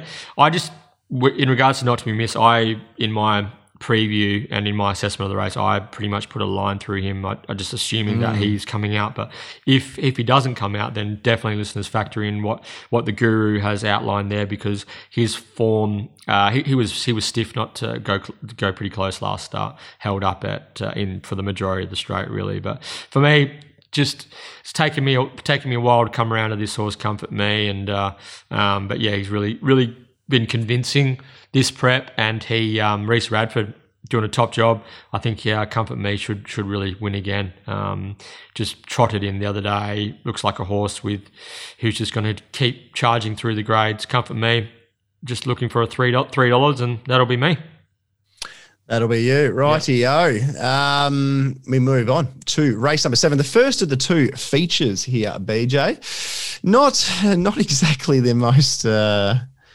uh, exciting feature races. Um, but look, we have a, a couple of hundred thousand dollar staying races. Uh, the first is for the girls, the Belmont Oaks. Uh, in a word, BJ, can She's a Charmer uh, get rolled or can they turn the tables on She's a Charmer? unlikely Hmm. that's a word Yeah, that's yeah, that's uh, that's a little bit fancy, but uh, yeah, I think uh, I, Uh, I think okay, you're bang. I, I was well. I'll give you my price. I was two dollars. She's a charmer. Um, Okay, So uh, 50, 50 times out of hundred, she should be should be winning it. So what what price did you have her? uh, dollar fifty eight. Oh really? Wow. Yeah, yeah. I, this is this is pretty ordinary stuff. Hey, Yeah. Like, this is this is this is. I think dog shit is a word you could probably uh, associate. They might they might change this year to the uh, the the dog shit Belmont Oaks. But no, look, uh, something has to win it, and uh, look, there's no way for me that any of the horses in the uh, in the Guineas can turn the tables on um, on She's a Charmer. Yeah. She was strong to the line. Uh, class usually gets you a fair way in these races, and I hate that saying, but um, it is a it is a true factor. Usually, the best horse wins uh, this type of race. If she holds her form from barrier one, Paddy Carbery probably leaves her three back defence. Just needs some clear galloping room, and um, should get past. Try for us. I mean, Baranova is the point of difference runner, Yeah. uh, who obviously stays, and you'd love this over twenty four hundred. Then I'd, I'd probably be looking at Baranova a bit closer. well, But then uh, there's a twenty two hundred coming up, isn't there? Isn't it the Belmont Classic? That might be the Yeah. Baranova race. Yeah. Yeah, Mm. yeah, yeah, exactly, exactly right. But so look, I think if she's a charmer is to be beaten, it has to be Baranova because I don't think Try for Us can turn the tables on she's a charmer. Um, but I think Try for Us is the most likely to run second. Does that yeah. make sense? Yeah, exactly. So- yeah. so if, if you get a spike from Baranova, who's Yes. like the horse with the with the coming in with different form lines, but if you're taking any of the Belmont Guineas form, then you, it's a she's a charmer as this race at its mercy. Because try for us, there was no excuses last start, was there in the Belmont Guineas? I didn't think so. I think she had, had every chance, and she's a charmer sort of put her to the sword late. Um, gate one, map soft, 2,000 meters, just how strong she was at the end of that mile. Belmont Guineas, 2,000 metres shouldn't be an issue from for She's a Charmer, especially considering the the uh, this won't be high pressure. So yeah, you could be you could be right, Terry. It could be Betfair could be like a dollar eighty five type dollar eighty type situation late. Um, I think the only real strong money can come for Baranova here. Yeah. That's the only one that could uh, could be a bit of a surprise in the market. But um, yeah, I, I look. I think if you can if you can get your even money, it, it's it's it's a race. Uh, it's she's worth having something on. But in, in saying that, I feel like I've you feel like you missed the boat a little bit Yeah. with, the, with the move last, start. start, No, it's not one I really want to dive into wildly. But uh, yeah, clearly marking something sub a dollar sixty. I think she'll uh, she'll win the race. Um, complete blowout runner. Probably goes around two hundreds on Betfair as a horse. But I don't have a star subject, BJ. Uh, first campaign, first couple of runs where oh, I got a laugh. That one actually got a laugh. Deary me. First campaign went um uh, is this the super. horse we backed at Pinjarra last Thursday? Is Yeah, this, it did, did this is the horse. I think I'm just I think I'm just filthy about that be. That's what I was laughing at. Not, not. I was, I was just trying to Oh, recall if that was the one that we saw lang- me- languishing me behind tactical ploy. me, me, me, sooking that I'd uh, I'd uh, I'd price tactical play eleven bucks and uh, yeah, I was a little bit distracted, didn't have anything on the fifties. Anyway, Hmm. um, tens to fives first up, big move in a maiden deep the trip. She's just look, she's just a horse that's got. Um, I reckon she's got a lot of ability. She's shown it in trials. She's shown it in a couple of race starts. She's got a really nice little turn of foot, but um, I think she's got lots of tricks. Probably runs last, but uh, she'll go around two hundred to one, and I think she's got the class in this to to probably run third or fourth. Um, if Shaun McGruddy can get her to settle forward of midfield and um, and get her into the race at the right time, but um, yeah, you want uh, you, you want your triple figures to be having something on. But look, if she's a charmer, goes around a dollar sixty. Um, yeah, there's worse bets and stars subject each way at three hundred to one probably. Okay. All right. So, yeah, she, she's a charmer. Certainly has the Belmont Guineas at her mercy. Try for us. Clearly, the uh, the second pick, having run third in the Belmont Guineas, but the interesting runner is Baronova. Has um, I think this Baronova was a top notch trialer back in our top notch trialer days, Guru, but took took was a bit of a slow burn uh, and was quite costly for yours truly over the journey, but has um, has put put together three good wins since being stepped up in journey. She won a 2200 meter maiden at Northam, a 2300 meter class three, which is a rare leap, isn't it? Maiden to class three, but I suppose if you stay, then you stay. And she got the better of stablemate Juliet on that occasion, and then repeated the dose at Belmont over 2200 metres on the 23rd of June, knocking off Juliet. That was her best performance yet. She did enjoy a nice run in Transit. The race opened up for it, but Baronova really put them to the sword late. Yeah, So she she stays well. Uh, Jade McNaught's riding this this filly really really well. Uh, bred to bred to get a journey comes from a comes from a family of stakes performers as well. So her pedigree has some uh, some high performers uh, on the dam side as well. So Baronova is bred to stay and bred to be a reasonable stayer as well. So she might find she's a charmer, just too classy and too brilliant over the 2,000 meters of the Belmont Oaks. But interesting to see how she performs and how she works the line, and it might be an interesting tussle in the 2200 meter race in two weeks' time. Yes, it certainly will. It certainly will. And um, yeah, she's definitely, as you said, she's definitely the uh, the blowout runner. That last win um, was by far her best win as well. And just watch Jade McNaught versus Brad Rawiller at about the six seven hundred meters there, um, and Brad Rawiller got his absolute pants pulled down by um, by Jade. He she tried to push out and he just let her out and basically pushed Brad on show waddy waddy out to the worst part of the surface, beaten about two lengths. That ins- that inside pad was at least three or four lengths better on the day, and that was probably the difference in the race, to be honest with you. So um, yeah, Jade uh, Jade's getting along with the horse really well. One one point I want to note in this race, it might might not be of consequence, but Sunset Cruise at the moment is twenty six dollars. Rebel Heart is eleven dollars, twelve dollars, so half the price. I thought Sunset Cruise was a better run than Rebel Heart the other day. Yeah, So- the one thing that Rebel Heart might have here is um, uh, Darren McAuliffe runner who now will find the top over a staying journey with Yeah. Pike on. Yeah. Uh, that that's probably the thing in, in Rebel Heart's favour is perhaps uh, Pikey can walk him in front, give a kick at the right point in time, and Yeah. um, we see a lot of DMAC runners improve when they're able to lead, but. Yeah, I don't think either of them will start under 50 to 1 anyway, or shouldn't be under 50 to 1 anyway. And last thing, what about uh, a friend of the podcast, Kieran McDonough? Kardashian Yeah. class, a Victorian import, hasn't raced since the 11th of May. Did have a trial at Belmont on the 25th of June. Uh, first start in 53 days straight into the Belmont Oaks with uh, Chloe Azzopardi on board. Daredevil tactics. Yeah, it was a good trial as well. Um, yeah, purely on purely on its name, I hope it goes no good. To be honest with you, that's a shocker. Uh, but yeah, look, uh, its form over east was only moderate, and this would be uh, this would be the training performance of a lifetime from uh, from Kieran. So good luck. Um, I think it is it's smart footy from him though importing a, a maiden stayer across here because our staying ranks at the moment are as thin as they've ever been. So uh, good luck and hopefully you can um, pick up a few uh, a few races with her. The dam of Kardashian class is love's attention. Well named. Yeah, I was just, just looking at that actually. I hadn't seen that until till just then. So uh, yeah, well named. We'll give him that. We'll give him that. All right, our second feature for the day, Guru, is the Aquanita Stakes for the boys, three odd race over the 2,000 metres.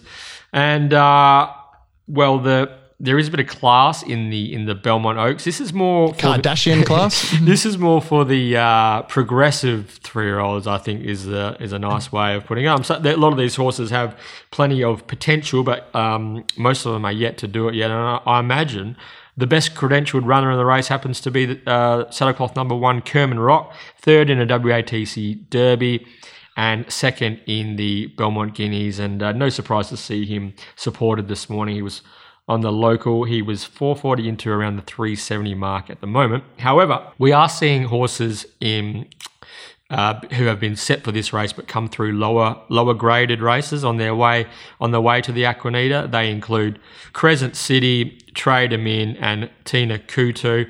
And for mine, they look to be the only four genuine winning chances, Terry. Kerman Rock and the three that I mentioned. Obviously, Crescent City coming off a last Saturday's graduation handicap winner. He has been installed the current $2.70 favourite for William Pike and Team Williams. Yeah, I'm, I'm not willing to label it just a, a four horse race. Um, my market is is clear with those three. Trade them in a, a, distant fourth for me, but it is still fourth in line. Mm-hmm. Um, look at, at the 2000. There's there's horses like there's horses that can that can excel at this journey. This for me was probably the most enjoyable form race I did of the day, uh, just because it really is opinion based uh, about who will get the 2000. The form lines, they're all clashing. Kerman Rock's got the standout form lines. Um, second in the, in the Belmont Guineas uh, on the back of Billy Ain't Silly to She's a Charmer. Uh, and then uh, if you go back to uh, the last time that Kerman Rock went over ground, it was a third behind Western Empire and Temptation, comfortably beating home horses like Reliable Star and Brave Angel over the 2400 metres of the WATC Derby. So. Mm. On, on paper, it, it, all points towards Kerman Rock running a big race. Um, but I think Kerman Rock, the thing with Kerman Rock is it's an even galloper. He, he, can he can put himself in a nice spot. He can loom into races.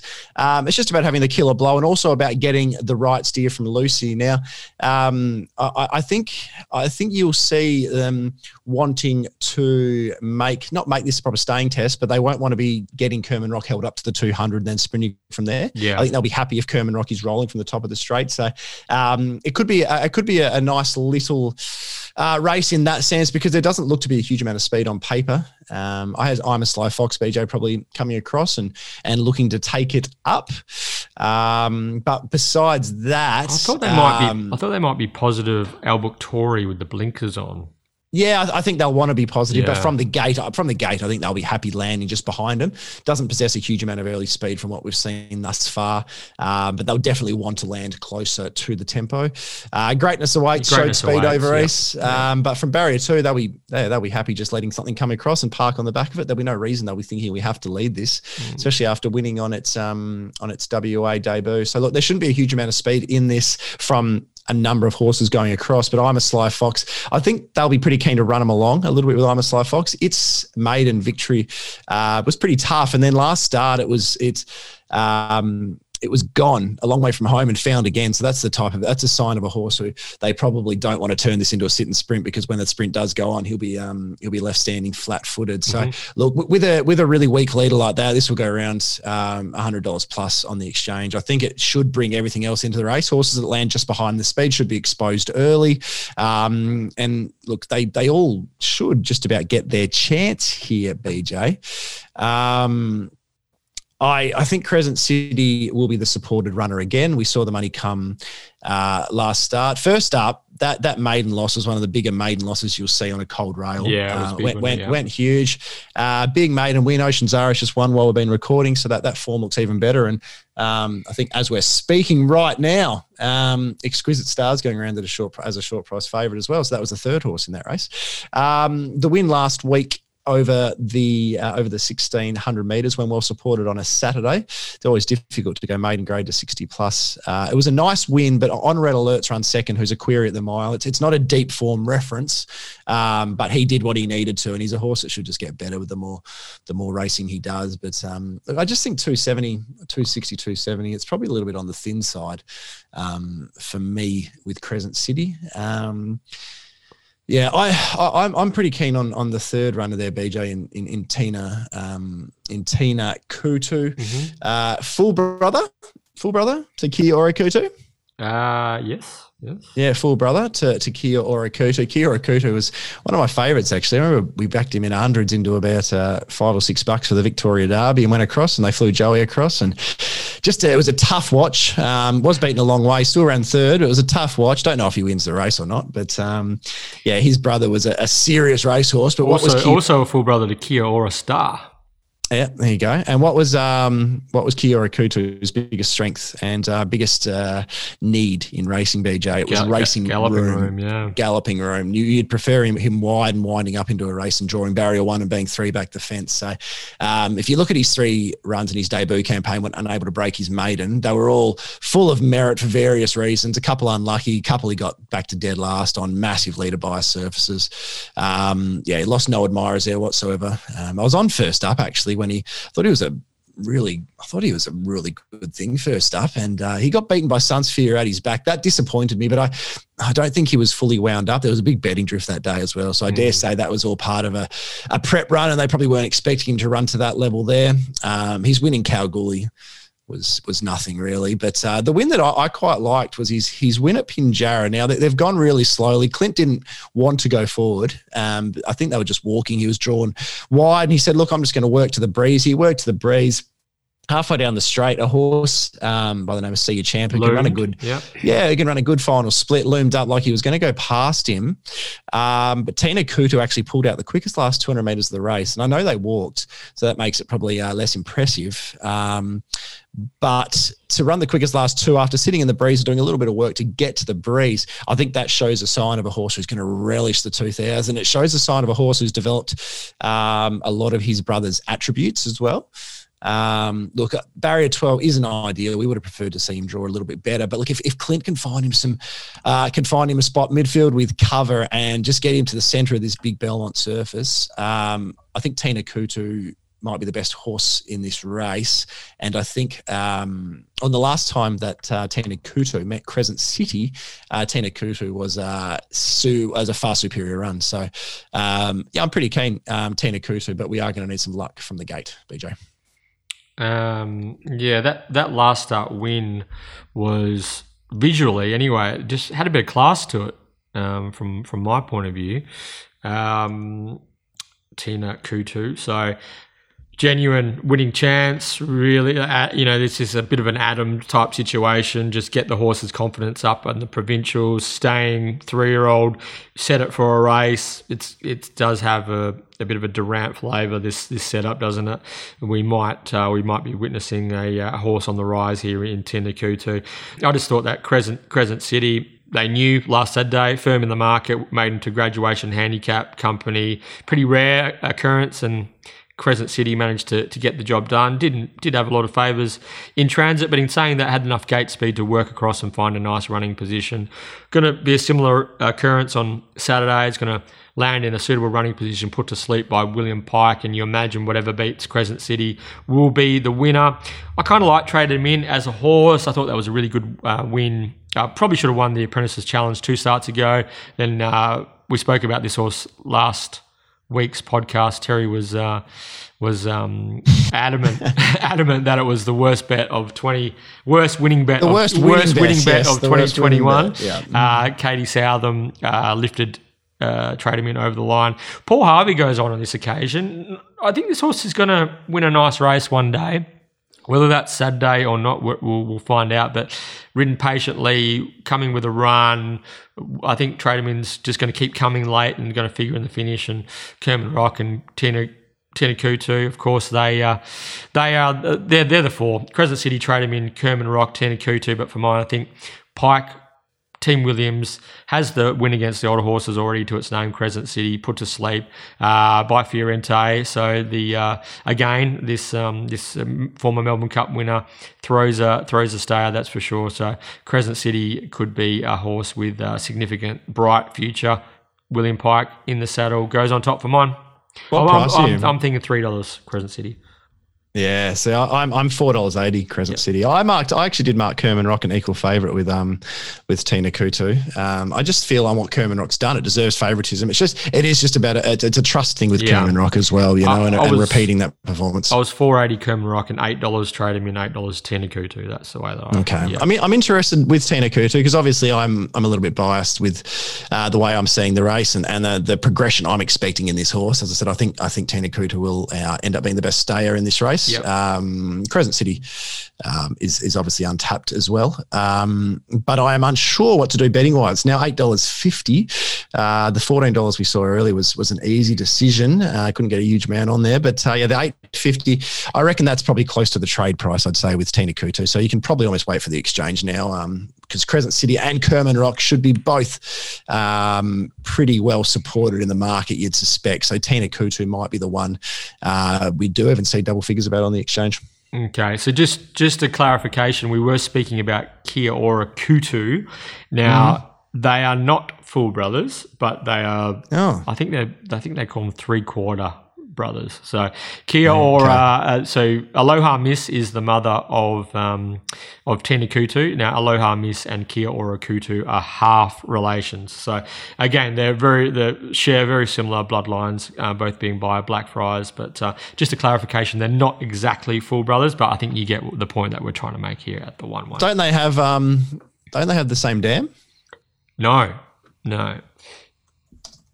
Kia Ora Koutou is out of Kia Ora Miss, and Tena Koutou is out of Aloha Miss. Uh, I, I just saw the miss. Yeah. I just saw the miss. I think, and I ran with it. Ah, Yeah. Okay, so it's a it's a half brother or three quarter brother. I, ne- I never I can never completely understand. Three quarters in blood, I think. Yeah.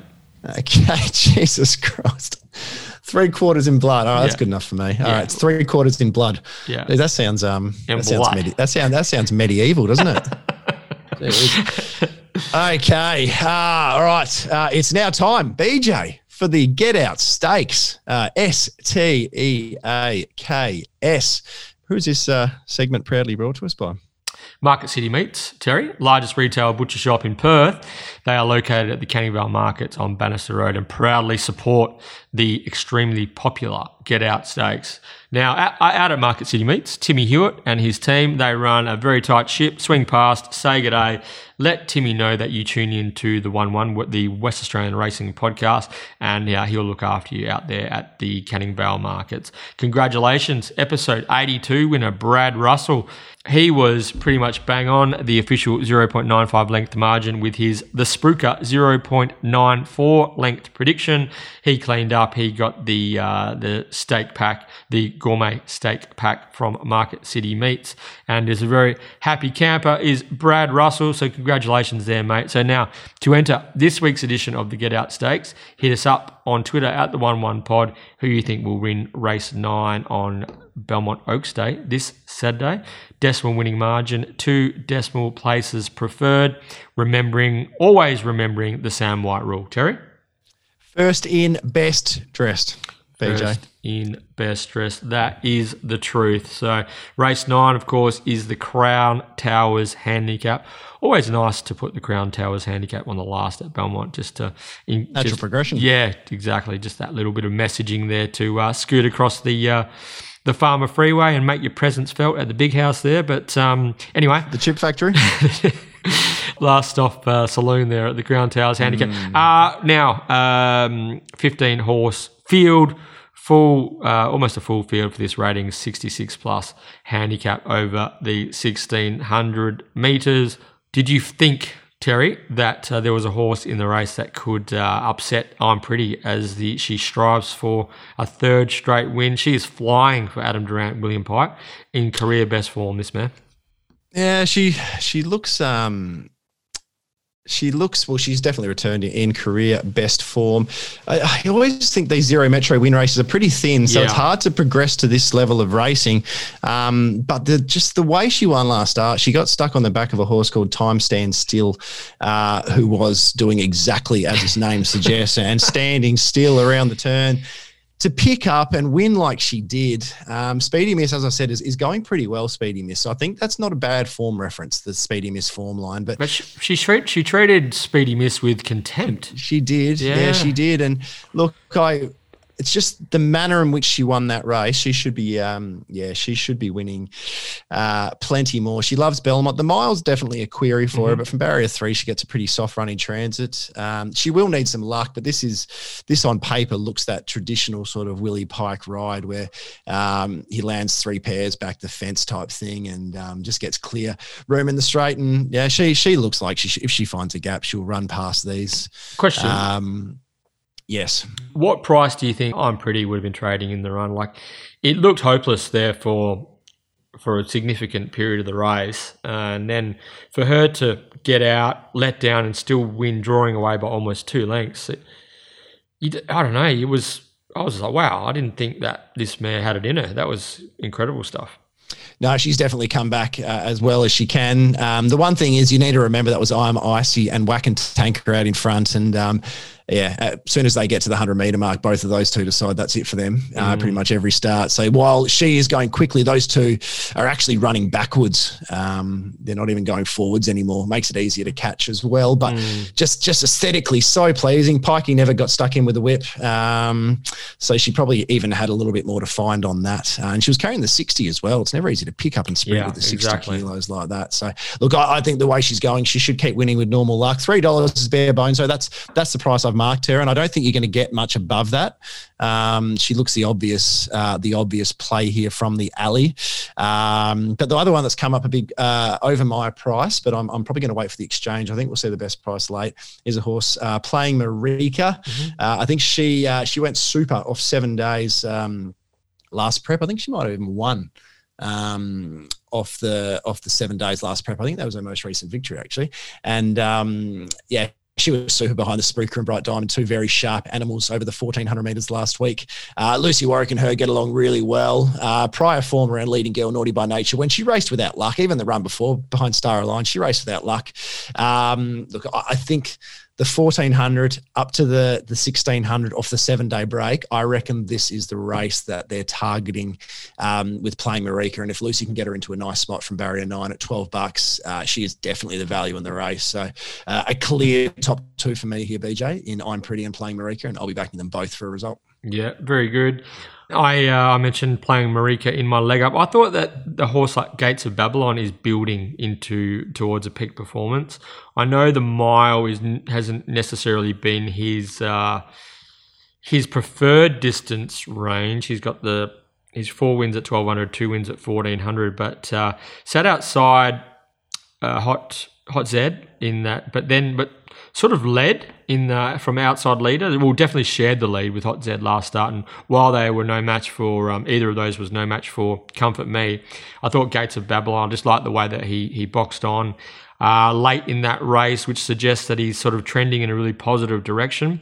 And um, Brad Rawiller going on board, if he can, if he can work forward and find the find the rail and uh, and sort of control the proceedings from there, I think he's going to give a good kick and, and might run a cheeky race currently around the fifteen dollars mark. So I'm pretty is going to have going to be looking for you know uh, horses to target um, late in the race. He's going to be Pike's going to be weaving into space and the horses that I believe she'll be looking to run down are Gates of Babylon and, and playing Marika, and probably Tiffer Spoken because Tiffer Spoken's consistent, honest, and always puts itself in the firing line. But um, I feel as though I'm pretty will the way that she won last start. If she gets any sort of galloping room on Saturday, we'll have the closing speed and the strength late uh, to work work them over and, and get the win. But if she gets pratted or doesn't get the right running transit or just doesn't turn up, then uh, I think it's going to be a Gates of Babylon sort of Tiffer spoken uh, Marika type race.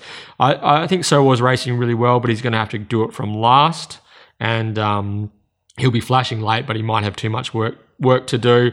Whereas with, from from a low draw, I'm pretty can settle sort of midfield and weave a way through and and um, and really zip home late at the end of the 1600 meters. So for me, I think I'm pretty is going to still find a way to eke out a win here. If she doesn't, if things don't go her way in running, or as I said, if she doesn't turn up, it's going to be either Gates of Babylon or playing Marika for mine. Yep, I'm three dollars. I'm pretty uh, six fifty playing Marika and nine dollars Gates of Babylon. So you could just about play the three of them. To be honest, I might I might at the fifteen dollars Gates of Babylon is at the moment. I might uh, I might back him purely to finish square on the race. It doesn't cost much to save at that price. And then um, yeah, I've got uh, a clear three um, covered in the in my little book, BJ. All right, so let's uh, let's take a break before we come back with our Betfair best betting propositions of the day. All right, Terry, our Betfair best betting proposition of the day. What have you got? Uh, look, our best bet uh, from a value point of view, we'll look, we'll chase a, a little bit of a price that I'm going to go with race eight, uh, the progressive Tena Koutou. Um, yeah, I think I think this might be a nice horse in the making, and I'm going to back CJP in to, to ride a bit of a perler. Hopefully, we can get ten bucks uh, on the exchange late. Okay, I'm going to get in early. Um, I marked Run Fair run $4 favourite, and I think that this horse can find the front and uh, keep kicking and get us on the board early. My Betfair best, Run Fair run. Currently, Run Fair run? Yeah, currently best available, yeah. $5. I think it's going to be out in front, uh, kept out of trouble by Maddie Derrick, and uh, can, uh, can run them ragged in the first. I didn't see that coming. Run Fair well, run, how's all, that? All the, all the other ones are pretty thin, yeah. Well, I, yeah, she's a charmer and comfort me, and time the outbursts are all under my current current quote. Mm-hmm. So at, at, this moment in time, the the value runner from my from my on top selections concern is Run Dear Fair Run. I like it. And what's your uh, your mad one? Uh, sticking with my account, SJ Wolf Racing, race nine. I'm fudging a bit. So all best available is $19. I think we'll get the uh, $21 hopefully on the day. Race nine, so what was my Maddie? I reckon you'll get at least $21 on the day there. Uh, I better not fudge this week, so I've done a bit of fudging lately. And um, by the time I'm fudging these ones at $15, $18, and they're all jumping at about eight bucks. So uh, it's it's not very fair. So we'll find one that's actually uh, 20, 30 to about 30 to 1 at the moment and might only drift as well. Uh, race number two, um, the Sarah Evans runner gets a nice tuck in behind him, no mm, dice. No um, yeah, I think it's uh, drifting out to a nice little price in a race where a lot of the fancies left to do a bit of work from uh, awkward alleys. So no dice, and um, yeah, could even continue to drift, BJ. All right, and I they tell me that you've got a series of Maddie of lays that you want to uh, that you want the listeners to get involved with. Oh, just tossing up which one to go for. I'll make the official one if we have to lob up an official lay of the day. Street Fair is currently a favourite in the first at four bucks. I think that's well under the well under the odds. Uh, back on what will be closer to a dry surface for for him. So race one, Street Fair. Um, I've also got race four, Dunbar, race five, Amacinas, and race 10, E Always. Um, I think they're three bucks, three bucks, and five bucks. All well under my price, those three. So I think we can lay four of them and um, get a result there will you be doing any uh, Betfair lays, official Betfair lays on Twitter this po- week? Possibly, possibly, possibly, possibly. Yeah, possibly. Uh, we'll see how we go later. Tune in to the Perth Racing Guru on Twitter. There might be some uh, juicy prices there up on the Betfair exchange. I will preface it by saying that my last two lays on the one one have both won, and uh, so they were I'm Pretty and Vain Tempest. So if um, yeah, if this is any guide, then uh, this might be a winner. But uh, I'm gonna. Did you lay Vain Tempest? Yeah, I did. I didn't. I had no oh. faith in Victoria Corveth, and I had egg on, egg on my face. Yeah. Mm, okay, so what are we? Uh, what are you gonna? What are we going to get up this week? race three, number race three, number five, Dunbar. I think it's just going to be a bit hard from gate eleven. It's going to be rattling, but uh, I'm happy to take him on. Yeah, no, that's uh, that's a good shout there. Um, yeah, right. I might have to shorten Dunbar in my market after hearing that, BJ. Hearing me. Yeah. All right. Well, I think it's been a fairly lengthy old stint for the remote podcast, hasn't it? It has. It has.